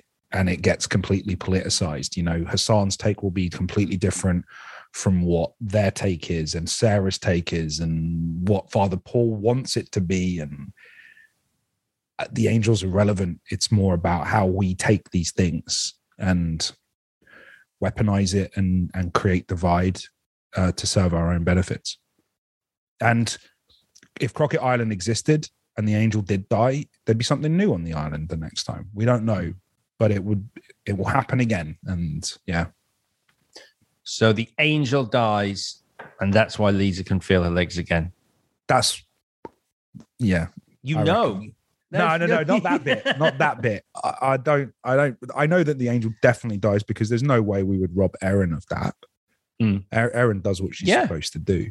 I don't think it's Inception with the wobble thing. Like I think you know that's we would never rob our lead of that moment. Um, I think that's where I will say I think. I think that Leeza immediately feels a disconnect because the angels hold over the island and its and its influence and its blood has is dissipated. There's a, almost a bond. It's almost like why Father Paul says he felt that. Oh yeah, no, I do know. I- I'm right, by the way. Go on. So it's because Father Paul says he doesn't know why, but he felt Riley die. He knew Riley burnt up. Do you remember that? Yeah. He Yeah. goes, yeah, I don't yeah. know. I feel it. And I think there is a bond and a link between each other. Once they've all consumed from the same thing, they share a certain. I don't want to say, uh, it's a good word for it, the force. They, they share something in their midi-chlorians amongst themselves. And I think that's when it severs. I think if, if they hadn't have burnt up and the angel was dead, I think they would have all severed that connection and it would have maybe changed how they were aging as well or at least or at least um sped it up the the kind of um returning back to normal so as much as like father paul knew that riley went i think once the angel's gone leeza almost feels something's changed inside of her I'll take it. Yeah. I love it. I, I love it. Yeah. The angel Yeah. dies then. The angel does not escape. that's what i think It's what you know. No, Well, it's what you think. Yeah, it's what no you i know yeah. i just don't i think the leg thing's related to the angel but i know the angel's dead there has to be Uh, Rahul, this has been an absolute pleasure, man. oh I- likewise mate honestly, I've been just, I've been dying to have this conversation just from the minute I finished watching it. Um, so it's just been, you know, it's been one of those shows that I think as more and more people are watching it. I mean, people are watching it already, but every person I'm speaking to is now like, yeah, I've seen it. Let's talk about it. This is a big thing. It's an Yeah. important thing. I'd have been worried if you didn't circle back and pick me up uh, on on talking about it because that would have been uh, a great review. Yeah. Uh, no, thank you, man. I, I really appreciate it. Like I've been hold. Uh, uh, I knew when I was talking to you on, on the on the first podcast. Uh, I just had a. I, I felt very confident. I was like, I think you're going to dig it. I think you're going to want to talk. I Um, remember, I remember you saying, I remember you going, I think people are really, really going to like this. And obviously, you couldn't say anything, but I, I don't know whether you could have actually anticipated, you know, because it's not an overstatement. And obviously, you're aware of it, like we said on social media. There has been an outpouring of love and respect for this show, possibly far beyond, I think, you could have imagined. but not beyond Squid Game, it's fucking which I brilliant, wouldn't. right? I wouldn't fucking watch until Mike tweeted Squid Game's good because I'm so loyal. If Mike said never fucking watch Squid Game while you're a member of my cast, I'd never have seen it because I'll die for that man. But as soon as he tweeted, oh, and he he texted me, he went, "It's really good." I was like, "Fuck it!" So now I'm on episode four or five or something. But yeah, it's oh good. yeah, yeah, it's good. We'll do. it. We could do a spoiler special on Squid Game one day. That would be- hey, listen, you look after yourself, man. Really good to speak to you, and good luck with whatever you're doing next. I can't wait to talk to you next time, man. Absolutely, whatever it is, I'm down. We'll talk. Nice dude.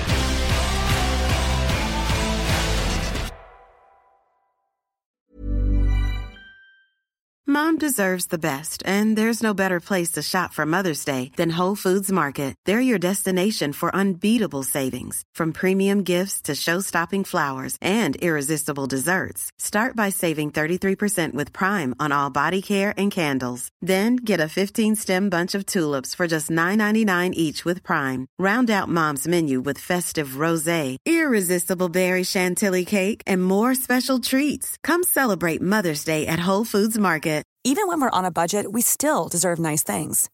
Quince is a place to scoop up stunning high-end goods for 50 to 80% less than similar brands. They have buttery soft cashmere sweaters starting at $50, luxurious Italian leather bags, and so much more. Plus, Quince only works with factories that use safe, ethical, and responsible manufacturing. Get the high-end goods you'll love without the high price tag with Quince. Go to quince.com slash style for free shipping and 365-day returns. Hello, Alex Zane here. Thank you for choosing to listen to Just the Facts. And while you can still enjoy these episodes forever, you might want to check out our brand new show, A Trip to the Movies, where each week a different famous film fan curates their perfect night out at the cinema, picking what snacks they'd eat, where they'd sit, who they'd go with, and of course, what movies they'd screen. If you love cinema as much as we do, search A Trip to the Movies with Alex Zane or head to our socials at Trip to Movies Pod. That's at Trip to Movies Pod to find out more.